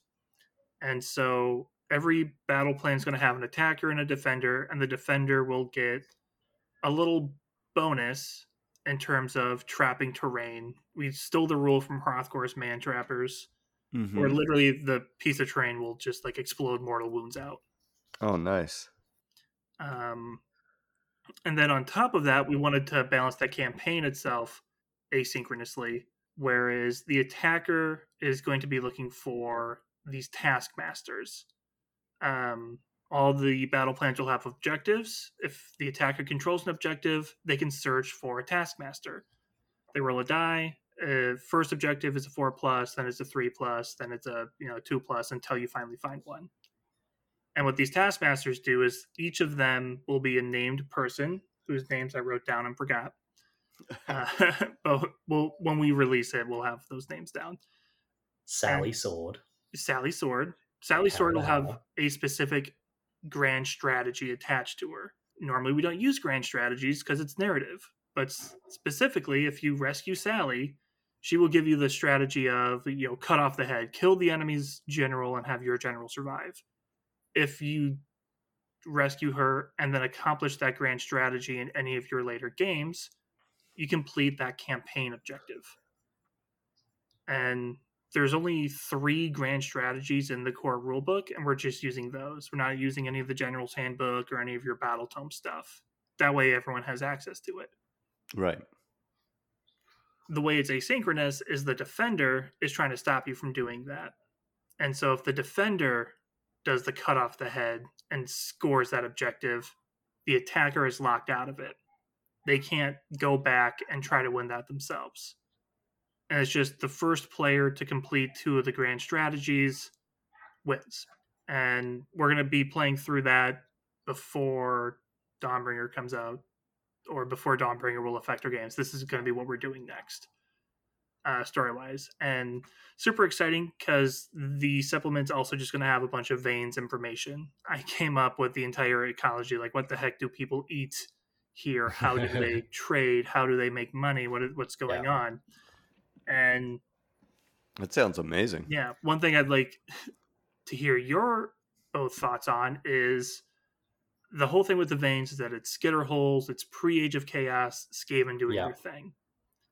And we had this idea that they were trapped there for a while, eventually got out. But while they were trapped there, all the warp stone they have, and then digested. Yeah. And then ungested. Ungested uh, is That's basically the technical term, yeah. fertilizing everything. Oh, I like that. So we get like crazy plant growth. Yeah, crazy plant growth, yeah. mutations. It's why like Gurgu, even though it's a dead god beast now, can still like produce life, and all the monsters like in the veins yep. are from this. And it also creates tiers of society. Yeah. Those who can afford the imported foods to not get chaos mutations, and those who can't. It's like, how much Skaven dung are you actually eating? Yeah, and like, that is that, yeah, is the, your class in society. I like that a lot. I think that makes a lot of sense. Um, yeah. I'm super happy with it. I'm excited for this. So this is kind of like sort of the culmination of these first few months of us working on, yeah, up. like Golgu and the veins, and this will kind of be the first like sort of big release that we do for that, which is really exciting. On top of that, on top of that, the supplement is also going to like lean more towards Regiments of Renown again. Because while we got the rules to use them, that was fine. We've been talking over the past few episodes of like things we wish there were, and yeah, maybe doing yeah. our supplement specifically like subfaction creation or Dogs of War Cry or Dogs of War armies. Yeah. Things like that. So the supplement's also going to have rules for paymasters, which is from yeah. the old Dogs of War. And the idea is you create a twenty point like twenty destiny point Anvil of Apotheosis hero. They gain the paymaster keyword, and you can make that from any army and plug it into yours. So if you're playing a Dark Oath based Slaves to Darkness, mm-hmm. but you bring in an Auric paymaster, so you can start hiring out Cruel Boys. Yeah. You can do that. Oh, so you make the paymaster for the faction that you want to create Regiment of Renown to from. An extent, yes, but also not necessarily. You could get an Auric paymaster and then bring in the Dwarven Regiments of Renown. The idea oh. is just opening up that for you more. So you, you're telling me you could have a whole like army that is just mercenaries. So that's the other thing. mm. Um it's going to be twofold. The rules to create the paymaster and then use them. The idea is just they will make Regiments of Renown cheaper right. and on the battlefield give boosts to Regiments of Renown. Sort of like, you know yeah, what? Any Regiment of Renown, they count as more while doing objectives, or they get a bonus yeah. on their bravery checks. Things They're like trying that. to impress the paymaster. Exactly. So you can, he can shake commission. the coin out. Yeah, exactly. Or like once per battle, he can try to bribe an enemy unit, and like they make a battle shock good. test to yeah. see if they leave. And that's if you just want to use that for your army. On top of that, we had talked about like a sub faction creator, and instead we're, it would just be an actual Dogs of War army. You get your yeah. paymaster. He is your general. Yeah. Your normal units are any Regiment of Renown that you want. Yeah. But then as soon as you bring in a Regiment of Renown, the army they come from can be coalition. Yeah. So if you bring in that Cruel Boys Bow one, you can then coalition in the rest of the Cruel Boys units yeah. if you want. It limits them. Interesting. Because coalitions like might be one in four still. One in four, yeah. Right. So right, you totally still mostly yeah. mercenaries, but that's just a way to flesh out your mercenary army. yeah. until they give us even more Regiments of Renown where we don't need it. Yeah. The goal is by the end of Dawnbringers, if they do Regiments of Renown for every book, yes, to just get rid of that last part. Right. And honestly, even once, if they do do that, even once all those are out, it's still fun to kind of like think up your own thematic, um, especially for your specific narrative campaign, you know, your own uh, Regiments of Renown. Yeah. And you were saying that because we were talking about that, that part of that balance too is that because they're a Regiment of Renown, they don't get all of their like uh, army specific like bonuses that they normally would. And so they can't, that's right. The balance for this army is like, it's not like you're bringing in every rule for all of those and just having the best of the best. It's like they're losing a lot of things, but you're gaining a lot of like narrative potential and versatility. Yeah. And still wanting to do like those tables of like, you can create your own battle traits for your Dog of War army. Yeah, for just sure. That way, if I have a Dog of War army and I have a Paymaster and I have these Regiments of Renown, you can have similar Regiments of Renown, a similar-ish Paymaster, but still be playing two different armies based on like those created battle traits. Yeah, it's the ultimate narrative army, really. Yeah. I love it. Yeah. So yeah. I want to be able to put one of those together as well and maybe use one of those for like the little mini campaign me and Paul end up yeah. doing, but I kind of want to do Seraphon for it. Yes, definitely yeah. some Seraphon. Like, love that. Future goals. I want to do Seraphon yeah. for a few games for this, and then I want to transition to Flesh Eater Courts yeah. and like whatever comes out with Dawnbringers, playing through yeah. using those rules. Amazing. Perfect. Love it. Yeah, this is going to be such a cool supplement. I'm really, really excited to see it come together. Yeah. And, uh, Yeah. most of the work is in typing up all the lore yeah. stuff. The rules, yeah. we're keeping them as simple as we can.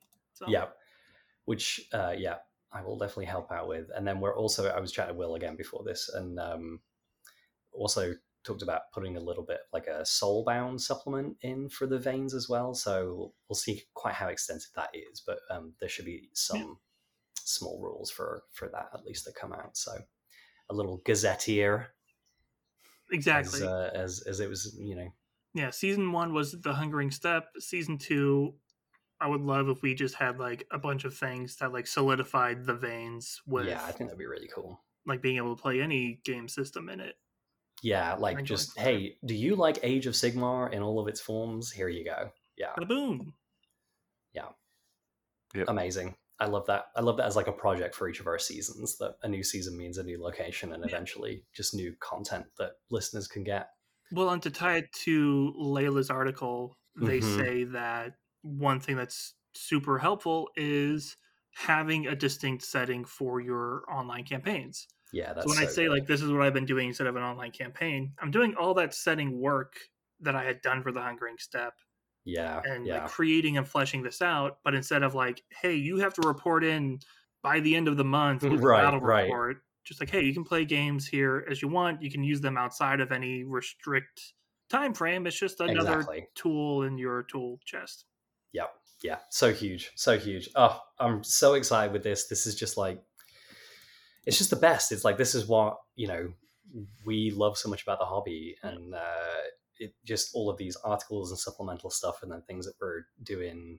Ah, it's just the best. I really encourage listeners to, you know, if you're, if any of this gets remotely, you, you know, remotely excited, um, you know, whether you have people to do this with or not, if you don't, you should uh, pop onto the Discord at themortalrealms.com forward slash Discord. Actually did it that time. Is it the Mortal Realms, right? It's themortalrealms.com slash Discord. If you email them, it's just mortalrealms at gmail dot com. Amazing. So there you go. Uh, but yes, you can uh, hook up with like-minded folks and, and chat about all things narrative and, and A O S and Path to Glory. But yeah, it's just, it is, it's brilliant. And I cannot, I cannot, you know, recommend this enough to people. The, you know, us, the three of us just like sitting, you know, recording here and just like shooting the, you know, the the stuff with uh, with this is just so much fun. And so I really encourage you to. It really is. And, and I want to take a quick second to just shout out the, the uh, Discord members who are always sharing mm-hmm. great ideas. Um, so good. So what inspiring. They're doing with their campaigns yeah. in the Path to Glory uh, channel um, on our Discord server. That's almost every day. You've got people in there sharing pictures of what they're doing, um, battle reports, uh, lore updates, narr- like yeah, stories, narrative yeah, snippets. So good. Uh, it's it's so much fun. And, you know, for those of you who are listeners who are also sharing stuff, I just want to say thank you. Like that, yeah, that makes our day. It really does. Yeah. And to just name a few names, just scrolling through, like Nuno, yeah. who runs the We Are the Neon uh, website. He's always posting oh, stuff yeah. in his local mm-hmm. groups. Yep, yep, yep. Um, recently returned to the Discord server is War, Bar- War Boss Grimdaka. I'm just calling him out or them out. Hero. Um, because they actually went through and like blanked out pages from the Battle Tome. So they had all the cool designs on the Battle Tome. Oh, amazing. Put in yeah. all of the lore for their, their local players. Stuff. So it's just like full yeah. pages of like this person's custom Flesh Eater Courts yep. on the page of the Battle Tome, which is like, that's so awesome. That's it's really, too really cool.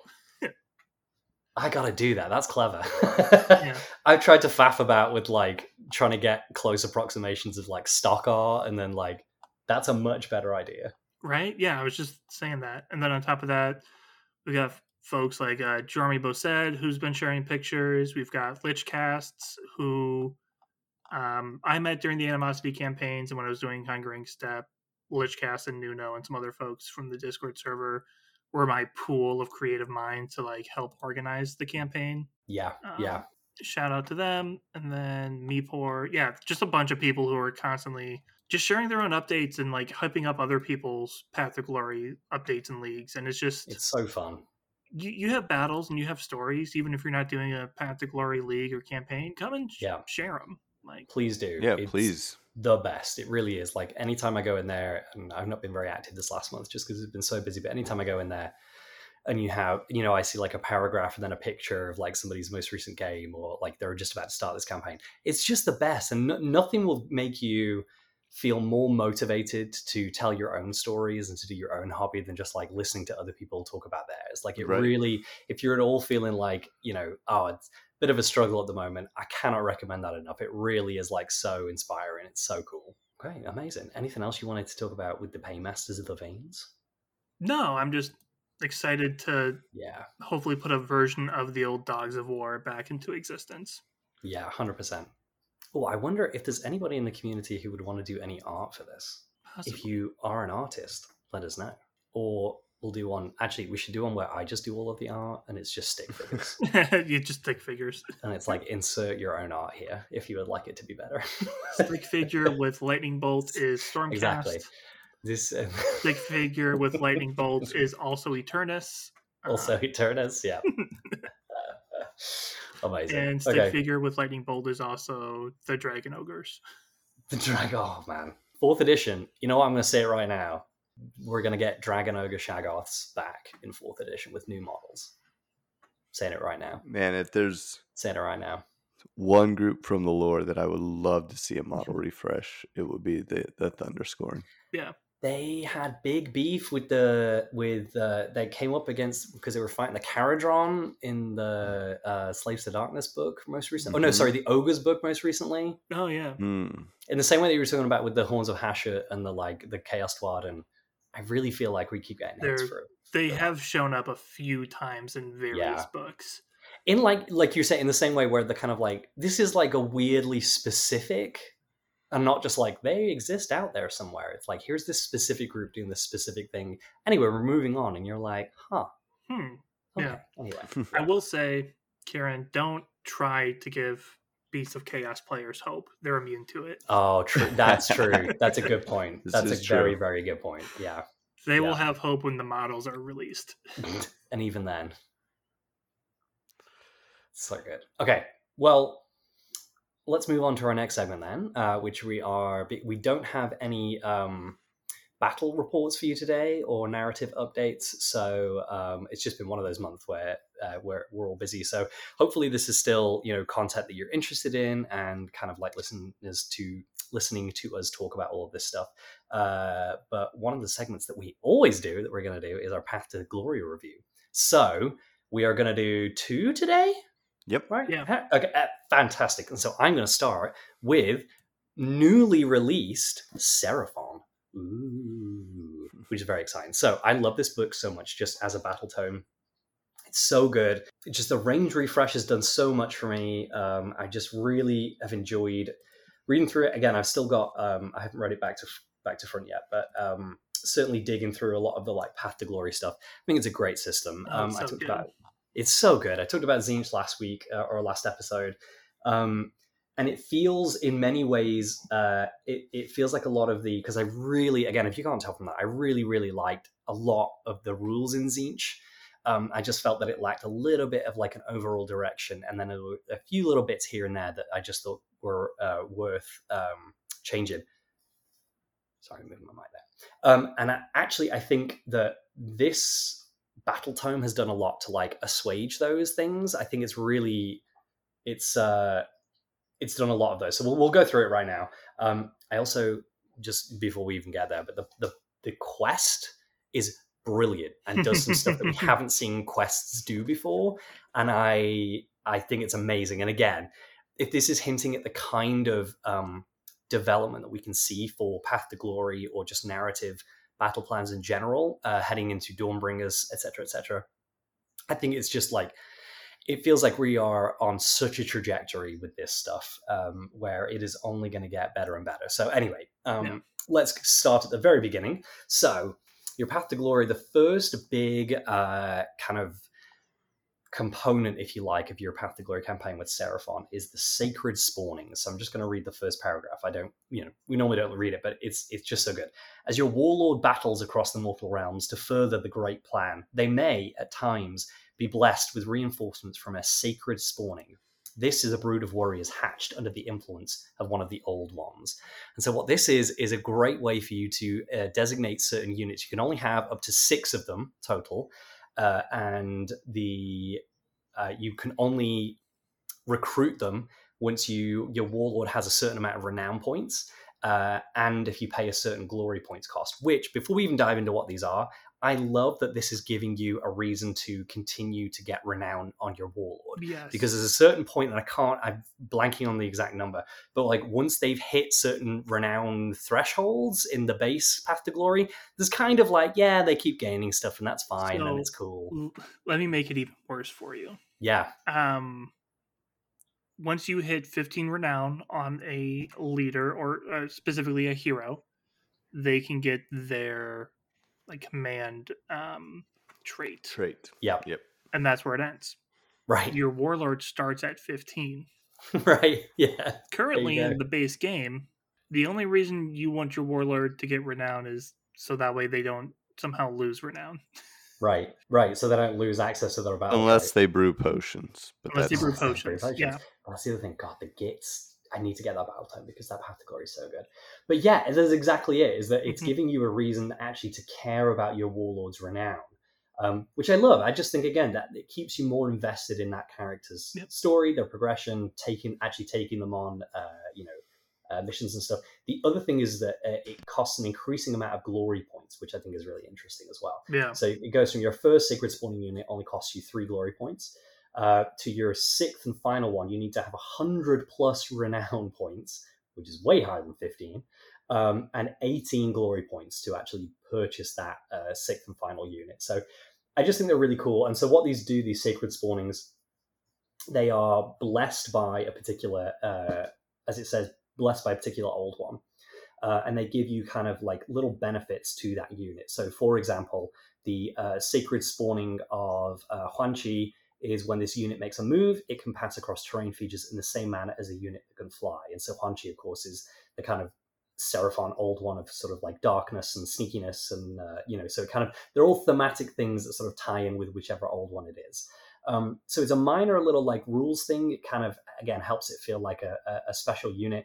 But the thing I really, really like about it is it just gives you this opportunity with like modeling and hobbying to be like, what does a Sacred Spawning of Sotek look like for um, this unit of Croxagores? Or again, Croxagores again, but for Itzel, like what do those things look like? And so um, I really, really like that it's giving you this long-term progression of what are we doing in the Seraphon Path to Glory? We're looking for Sacred Spawnings. We're looking because that, um, again, as it says here, it has a lot of like really just good lore and fluff associated with these things. We don't always see that in the Path to Glory rules. Um, but occasionally they give us, so there's a couple of like, um, you know, like little boxes uh, that give you are just purely story and lore and extra little bits for it, which is great. Um, you know, and so uh, these convergences of divinity are seen as auspicious cruxes of fate and portents of harsh trials to come. And so again, it's built into it that like you're kind of being noticed more and more by the old ones, and you know, you can build up to, it's still giving you that freedom to run the campaign as you would want to run it.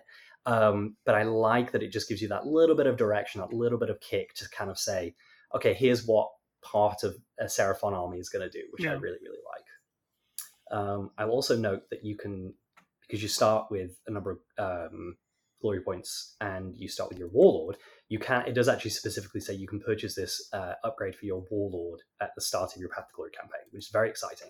So um, you can start with your warlord being um, part of a sacred spawning, which again is such a fantastic way to start a Seraphon Path to Glory campaign. I just think that's brilliant. Um, so yeah, so that's the first part. Quests, they have four quests, which I love. They sort of have three quests because it depends if you're coalesced or if you're um, starborn. Mm. Um, they're fully fleshed out. They're great. They're very thematic. The first one, which anybody can do, is Search for the Lost City. And in this one, uh, as with many, we're going to find, uh, we're going to do various things to attain clues. Once we have those clues, we're going to be able to fight using the battle plan at the end of the, uh, the Path to Glory section, which I'll get onto, um, which is the Fallen City battle plan, which is very, very cool. Um, and then coalesced armies uh, and starborn armies each have a unique... Um, each have a unique quest that they can yep. go on. The conditions to uh, accrue points for this are different, but essentially what happens is the uh, coalesced armies gain the primeval jungle territory, uh, and the starborn armies gain the geomantic nexus territory. And what do those things do, I hear you say? Well, the primeval jungle allows you to increase your monster limit by three.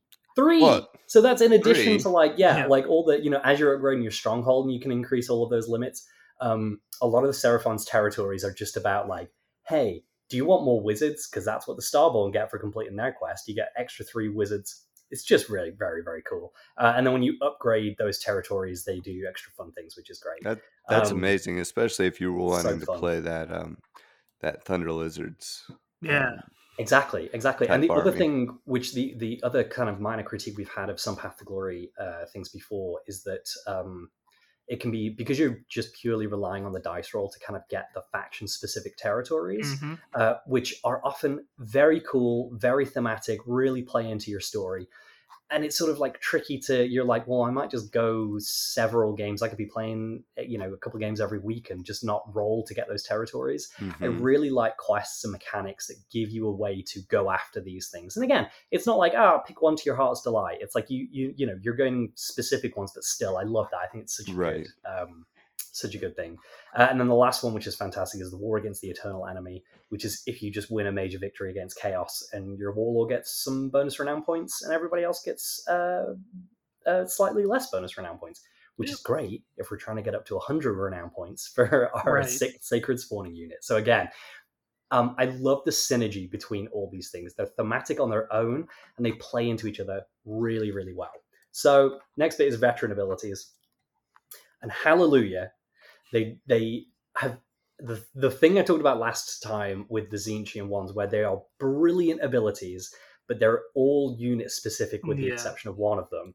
And ab- again, about that, the, the the balance in design where I can understand them wanting to make very specific abilities for units that like buff them in very specific ways, um, but also allowing access when we only have a total of six faction specific ones. Uh, that you you want to be able to upgrade your unit in different ways, right? Like if you if they become twice, three times a veteran, twice, once, twice, three times a veteran. Um, that's a dollar, right? That hasn't happened on the story yeah, right. for a while. um, so these, some of them have uh, small unit requirements, but four of them are. Uh, oh well, sorry, no, three of them. It's just not bolded. Um, yeah. So, but they're very broad. So one of them is like unit with a mount only. Now there, there's a bunch of models in the Seraphon range that like that so it, that have mounts, and so it's not so specific as to say this has to be uh, a Saurus uh, Scar veteran on a um, Agrodon. Is that the new ones? Yeah, yeah Agrodon. Um, it's saying, well, no, this could be anything, and so they still get to make very specific um, unit veteran abilities. Um, but that work with mounts, and plenty of the models in the range have mounts. And so I, this to me is probably the best set of veteran abilities I think I've read in any of the, like, the, when we've done these Path to Glory yeah. re- reviews so far.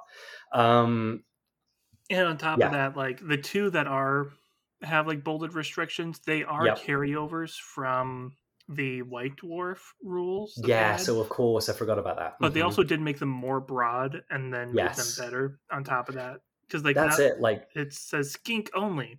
Yeah, that could be unmounted so skinks, mounted yep. skinks, mounted skinks, just any yep. skink you want. Mm-hmm. And then the other one, yeah, is Saurus units without a mount or Croxagore only.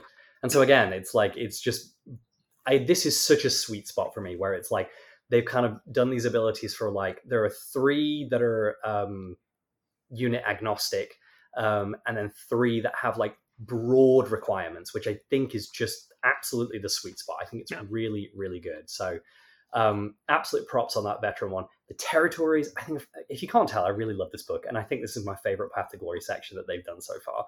Um, the territories are all really thematic. I really like that most of them.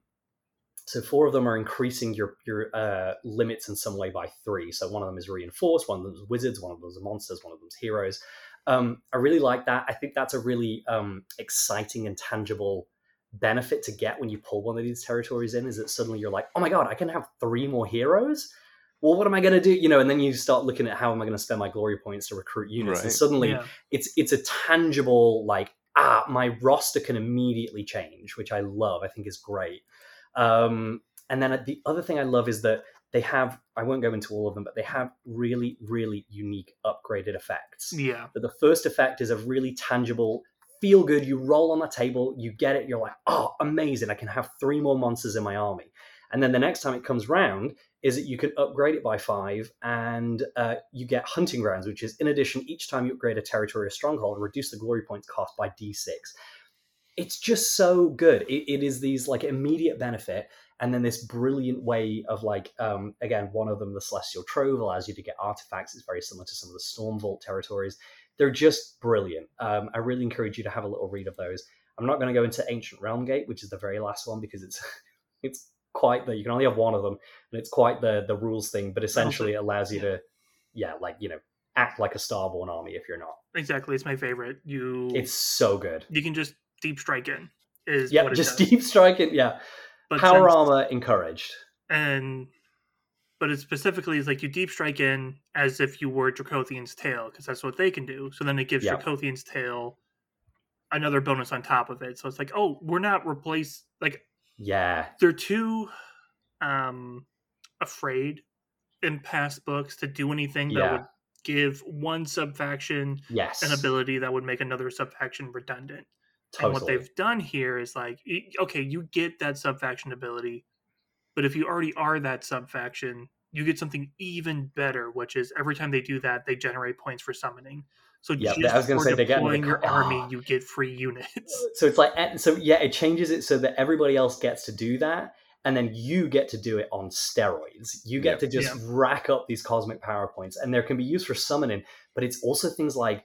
Uh, you know, the the it's it's cleanse the realms, and it's it you know plays about with like taking mortal wounds, and so it yeah you get it. It's brilliant. I think it re- is a really really good example of design again, where you're giving all the other subfactions this ability to um, play with the fun toy that's very thematic because it's the Ancient Realm Gate, but then the subfaction for whom this is their thing, well, they get to do it even more now. I think it's just.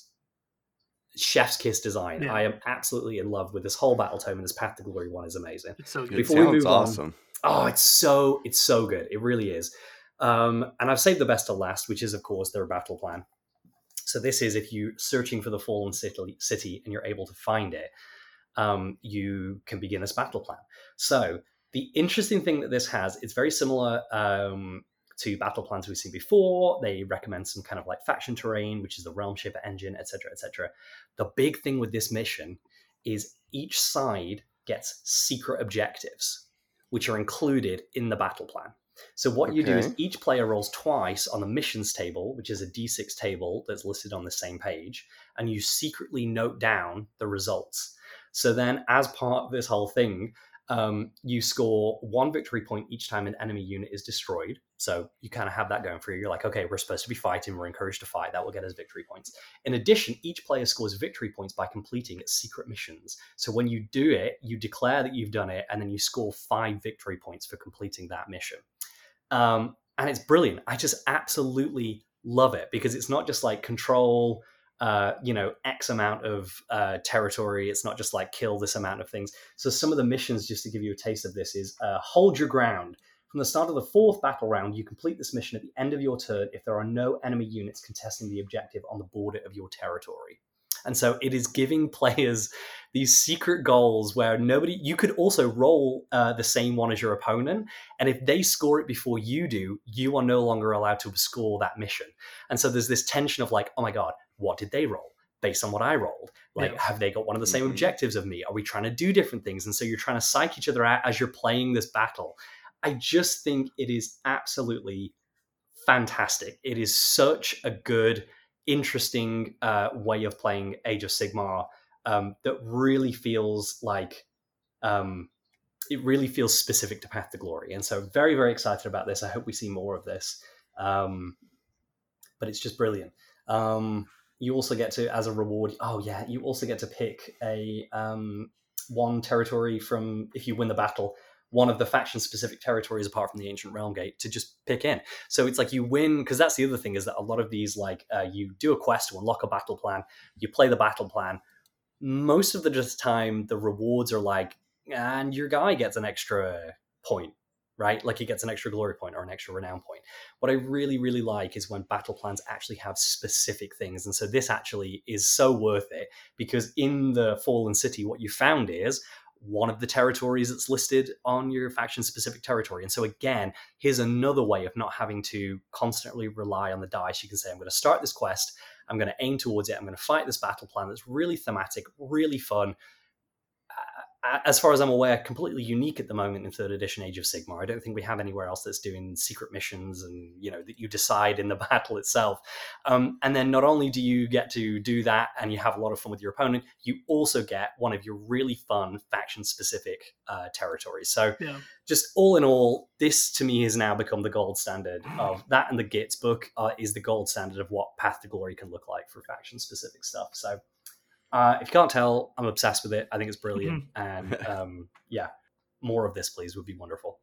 And then I know, Harry, you uh, brought Skaven to play. So we've got yeah. Rats and Lizards, the classic. So yeah, I was, it was like from scales to fur. I was going to say, speaking of secret plans. uh, yeah, there you go. There you go. We've got the, the Skaven are an older uh, or earlier uh, battle tome in third edition. So we talked before about how we've seen this evolution of the Path to Glory design going through this edition, but it's still a very, very flavorful Path to Glory. Um, of course, most of our listeners will know that Skaven are a classic faction in Warhammer, um, come from the earliest days of Warhammer Fantasy Battles. In yeah. fact, I would argue that some of the best lore out there for Skaven are the classic Gotrek and Felix novels. Yeah. If you just yeah. want some amazing Skaven narrative that really get in the twisted minds of Skavens, the um, the villain chapters in those novels are just so well written. The other um, thing I recommend of... for Skaven players, just because I am absolutely obsessed with it, is uh, the Warhammer Fantasy uh, role-playing game, the fourth edition, which is uh, published by Cubicle seven. They have republished uh, the Enemy Within campaign, which is a really, mm. really classic, incredibly yeah. well-regarded uh, role-playing campaign. It is worth getting those books just to read about the Skaven in it. Some of it, it, they are fantastic. I cannot recommend them highly enough. If you're, in fact, quite frankly, I think it should be required for all Warhammer fans, even if you never touch Warhammer Fantasy roleplay, because it is, it is, it is a genius design. It's so flavorful, so thematic, such a good story. Yeah. But especially if you like Skaven, there's a bunch of Skaven in there, and it's amazing. Skaven are just one of the perfect bad guys for. They're brilliant. They're so for brilliant. Warhammer um, and for Age of Sigmar, they just fit right in. They do. Oh, yeah. Slight spoiler in, in this campaign. It's not even a spoiler, but um, at one point, the Skaven want to shoot the moon out of the sky with a big warp cannon. Uh, and that's the plan. That's their plan. And so you have to stop them from doing that. And yep. It is amazing. That sounds It's just so good. Perfect. It's so good.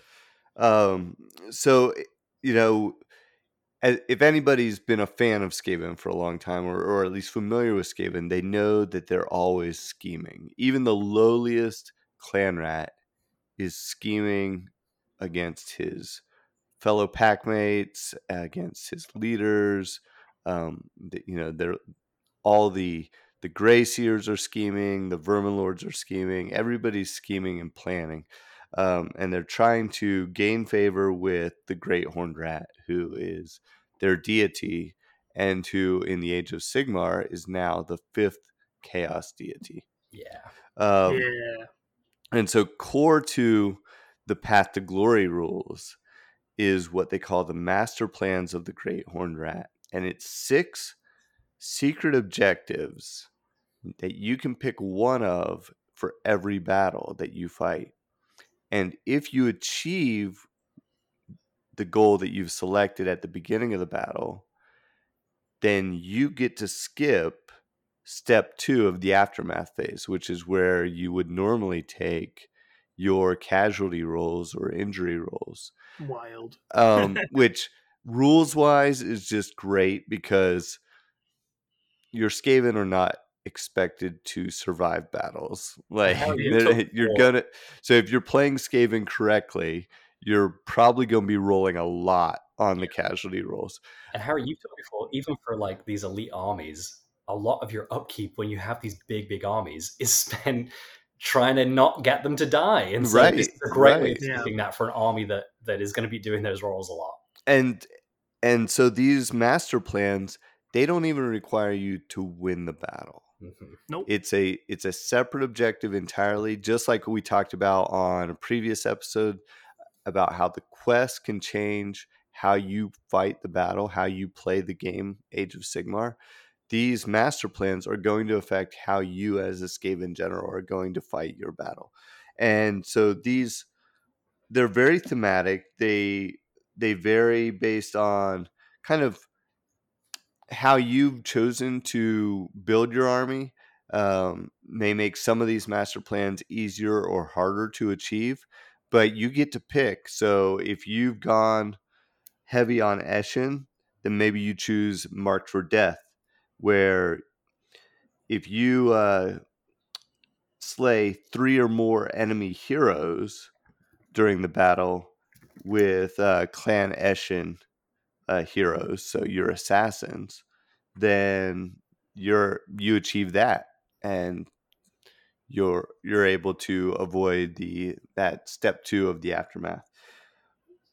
Similarly, if um, if you're playing Clan Pestilence heavy, maybe you'll choose Disciples of Disease, where this master plan is carried out if ten or more prayers chanted by a friendly Clan Pestilence priest are answered during the battle. So again, you're rewarded for just taking lots of priests, making lots of prayer attempts, and hopefully passing them. You get ten of them during the battle, you've achieved that master plan of the Great Horned Rat, and you're able to to gain the bonus from that.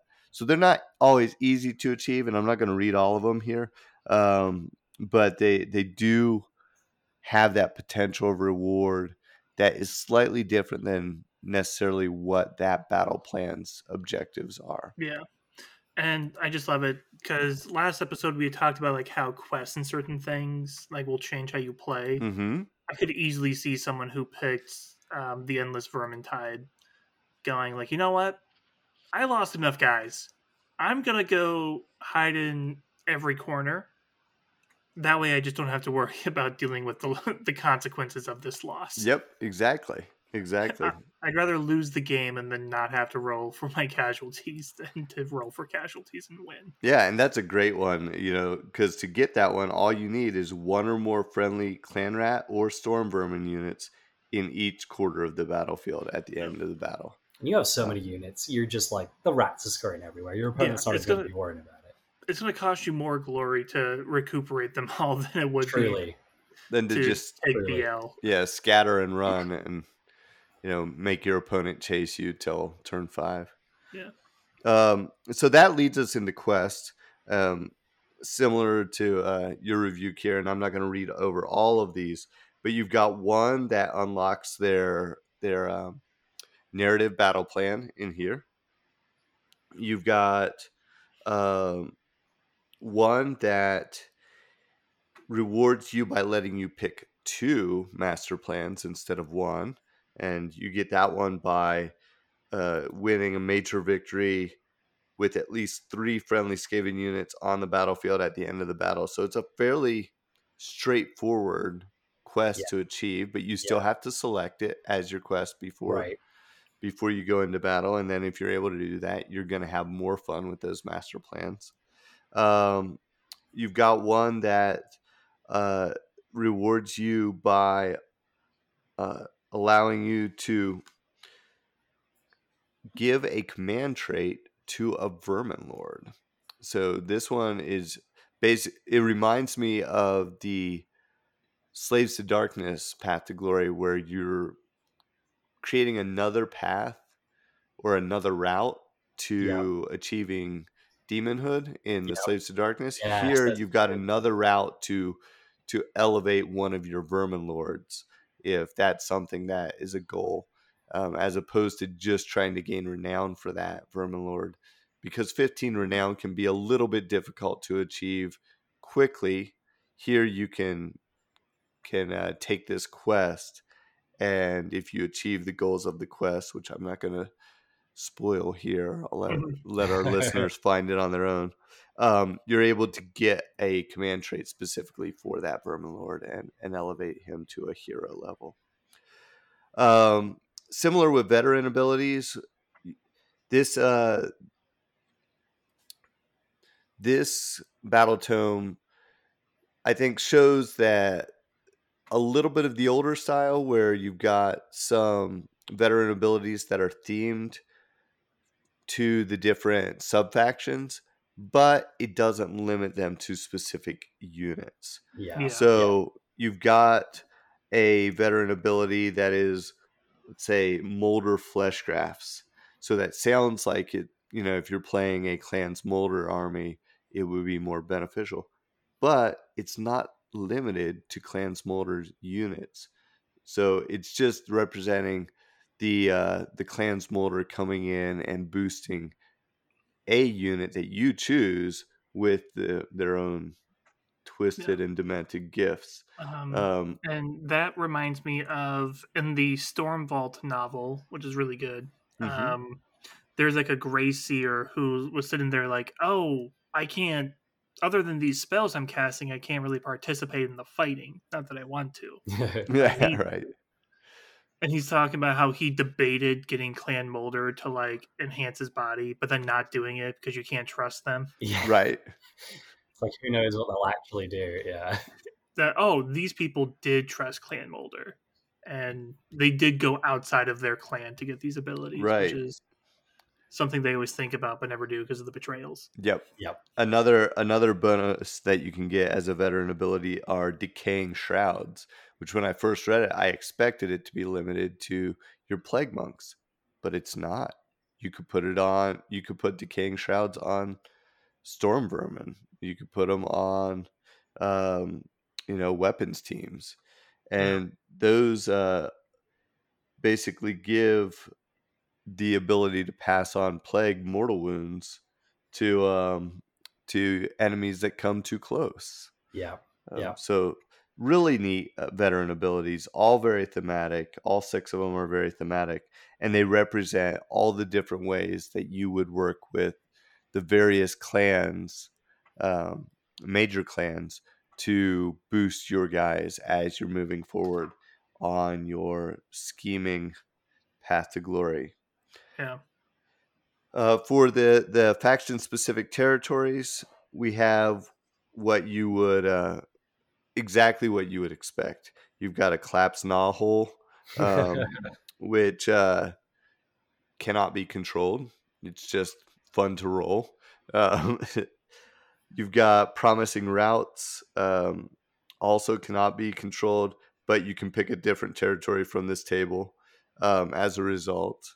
You've got an Underwarren, Here, your drill teams have established a network of tunnels and burrows beneath this region, allowing for multiple strikes from the shadows. That allows you that doesn't give you any benefit until you upgrade it, but the upgrade is a cunning ambush.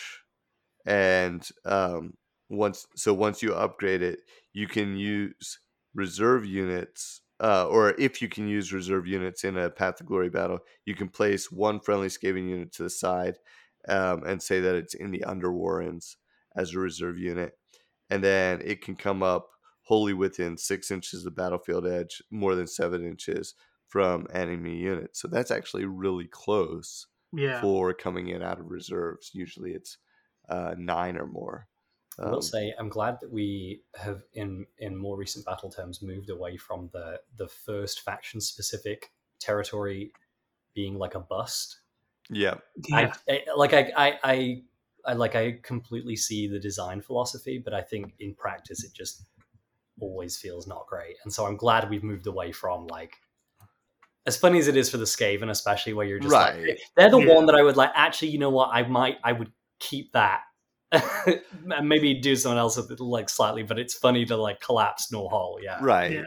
You know, the idea being that if you roll a six for your tens digit, that what the, you're doing is not just normal exploration. These are your drill teams going out there and, and creating more Nahals. Yeah. Um, yeah. So it, it does yeah. play into the, the flavor of it, but you're right. You know, if you're making your exploration roll and your, your tens digit is a six, you want to be excited about that. You yeah, don't want to, like, you yeah. don't want to end up empty handed. Yeah. yeah. Which I was going to say, it does hurt a bit um, that one, gives you nothing. One lets you pick. Yeah. Three of the other four, when you get it, it doesn't do anything until you upgrade it. So it does kind of sting a little bit when it's like, it oh, does. I rolled the six and now I need to spend my glory to buy it and then yeah. another fifteen glory to, to use it. it. Right. And, Again, and it's like you can see where the theme is there, especially with the Skaven, but. Yeah. Even just in the Seraphon one that we just read, how cool would it be if it just increased your, you know, it was like, you know, we're talking about like the flesh pits. What if it increased your monster limit? It doesn't even have to be by three if they're worried about it, but mm-hmm. it could be, right? Because this is narrative yeah. and like, why not? And then it's like, then you get something once it's upgraded as well. Right. Right. So I, I think you're right. We've seen a move away from, uh, maybe they were a little more conservative with their, their yeah. faction territories early on. Yeah. Um, I think that's exactly it. Um, you know, we do have like the Warp Storm Quarry, um, mm-hmm. which gives you uh, a reduction in um, in glory point cost for upgrading other territories. Right. So, you know, that makes sense. They're balancing it a little now bit. That, yeah. And that would be amazing if, now correct me if I'm wrong, but I don't think there's any way to, there's no quest to get that, right? That's another one you just have to roll to get. Yeah, unfortunately, See, you've got to get a sixty-five on Do you know what? Even just the slight adjustment I would make is adding a quest, even if it was really involved to get that territory, because then suddenly it makes the other, like the prospects of upgrading all those things right. a little bit easier. Yeah, and it's not as random. Yeah. No, exactly. Yeah. Well, well, obviously you have to be okay with some randomness to even play this battle. Well, town. sure, yeah, yeah, yeah. Um, but keeping the fun randomness, and right. then, and then you know, not keeping the the not. Well, an example exactly. of an example of fun randomness is I think it's the Soulblight territory, where it's like if you get a six on the ten die, you get four territories, pick one. Yeah, right. Yeah. Right. Like, that doesn't matter what the other number is. Right. You get one of your special territories and pick the one that matches the army you made. Oh, nice. Yeah, I like that a lot. So, I mean, there, there's definitely still a lot of theme in this Path yeah, to Glory, yeah. but I think we can all agree we've seen it. We've seen it move uh, from where it was when this battle tome came out to uh, where it is now with like the the Seraphon battle tome. Yeah. Um, yeah. The only thing that I haven't covered is the heroic upgrades, and that's what you would expect it to be. You know, it's yeah. how to put your Grey Seer on a Screaming Bell or your Plague Priest on a Plague Furnace. Um, the only one that I was a little surprised to see is, but it makes sense, is taking a Warlock Engineer and turning him into an Arch Warlock. Um, oh, yeah. But yeah. other otherwise, there's really no um, no other heroic upgrades, and I mean that's. that's Skaven life. You know, you're you're born into a, a certain role, and you're probably yeah. going to stay in that role. Um, yep, and die in it two yep. weeks after you were born. Yep. Exactly, exactly. Yep. So, but I, I would love to hear people's stories of playing yeah, sure. Path to Glory with Skaven, because I think there's a lot of fun potential for for just telling fun stories. I mean, it's a, it's yeah. a great, very flavorful faction. Um, and I think that their Path to Glory rules help reflect that. Yeah, especially that secret mission thing. Yeah, it's, for sure. It's just too good. Like, giving you other things to do to give you that sneakiness in mm-hmm. a war game is yes. something that I think is awesome that they were they managed to pull that off. Yeah, yeah, and, and the motivation for you to to pursue those is right there, because you know that. All that, all those glory points can be spent doing other things yeah. rather than just, you know, replacing dead guys.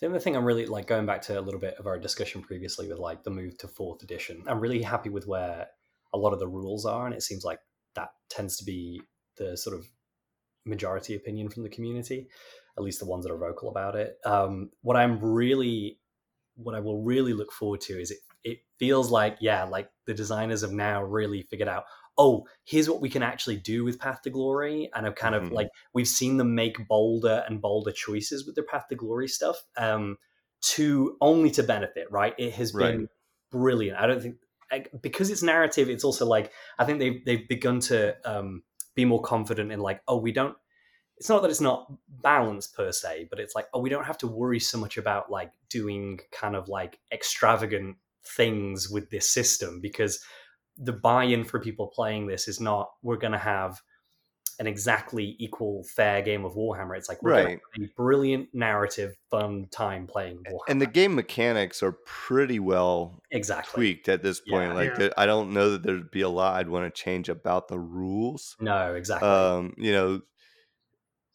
probably the second rank fat fights type rule that they had Uh, with a couple General's Handbooks back, I think was pretty popular, and I yeah. could see that becoming yeah.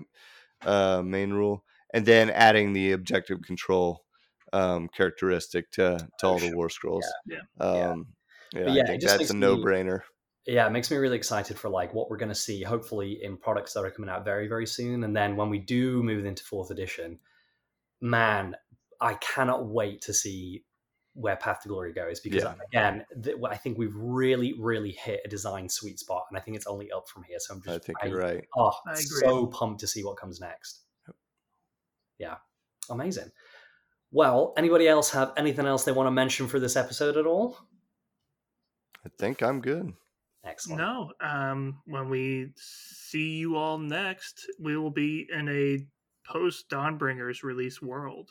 That is so, so exciting. I'm Can't excited. I'm excited for the next episode. Yeah, absolutely. Amazing. Okay, um, I'm going to leave. Which is, now that I say that, I'm excited for the next episode so I can talk about it with all of you and have all the listeners know what's going on. Yes.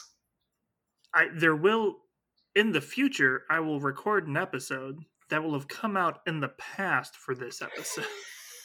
There you go. Talk about it. So we may already you did such a good. You and Paul did such a good job with that with that um, that episode. Yes, thank you. I really appreciate yeah, it. Absolutely, I, you guys rocked it. Putting in a lot of work. I, I I didn't know how the banana was going to become relevant, um, but I, I'm pleased to see that. Yeah, it worked round in the end. Yeah. Honestly, kudos to G W on that one. Yeah, I mean, truly, I didn't see it coming at all. So I yeah. have to make a banana show up. I'll pull it off. Yeah, exactly. I, I have faith in you. Well, dear listeners, our fire has at last burned down to embers, and we must take to the path once more. If you enjoyed your time with us, consider leaving us a positive review on your podcast platform of your choice, or you can leave a tip over on our Patreon at themortalrealms.com forward slash Patreon. If you'd like to share your stories with us, and please do, you can head on over to our Twitter at Path to Story, or you can chat with us anytime on our Discord at themortalrealms.com forward slash Discord. Finally, if you'd like to keep us company on the road, Will, where can they find you online? You can find me on Twitter at Age of Sever, and you can find me in the Discord simply as Sever.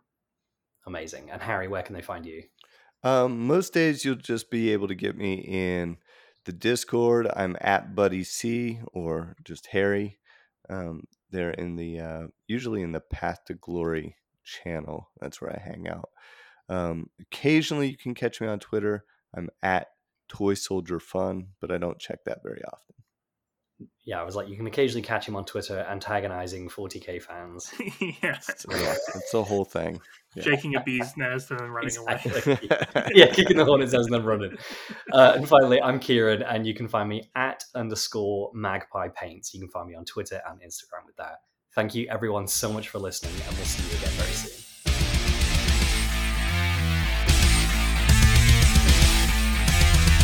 It's the Path to Glory.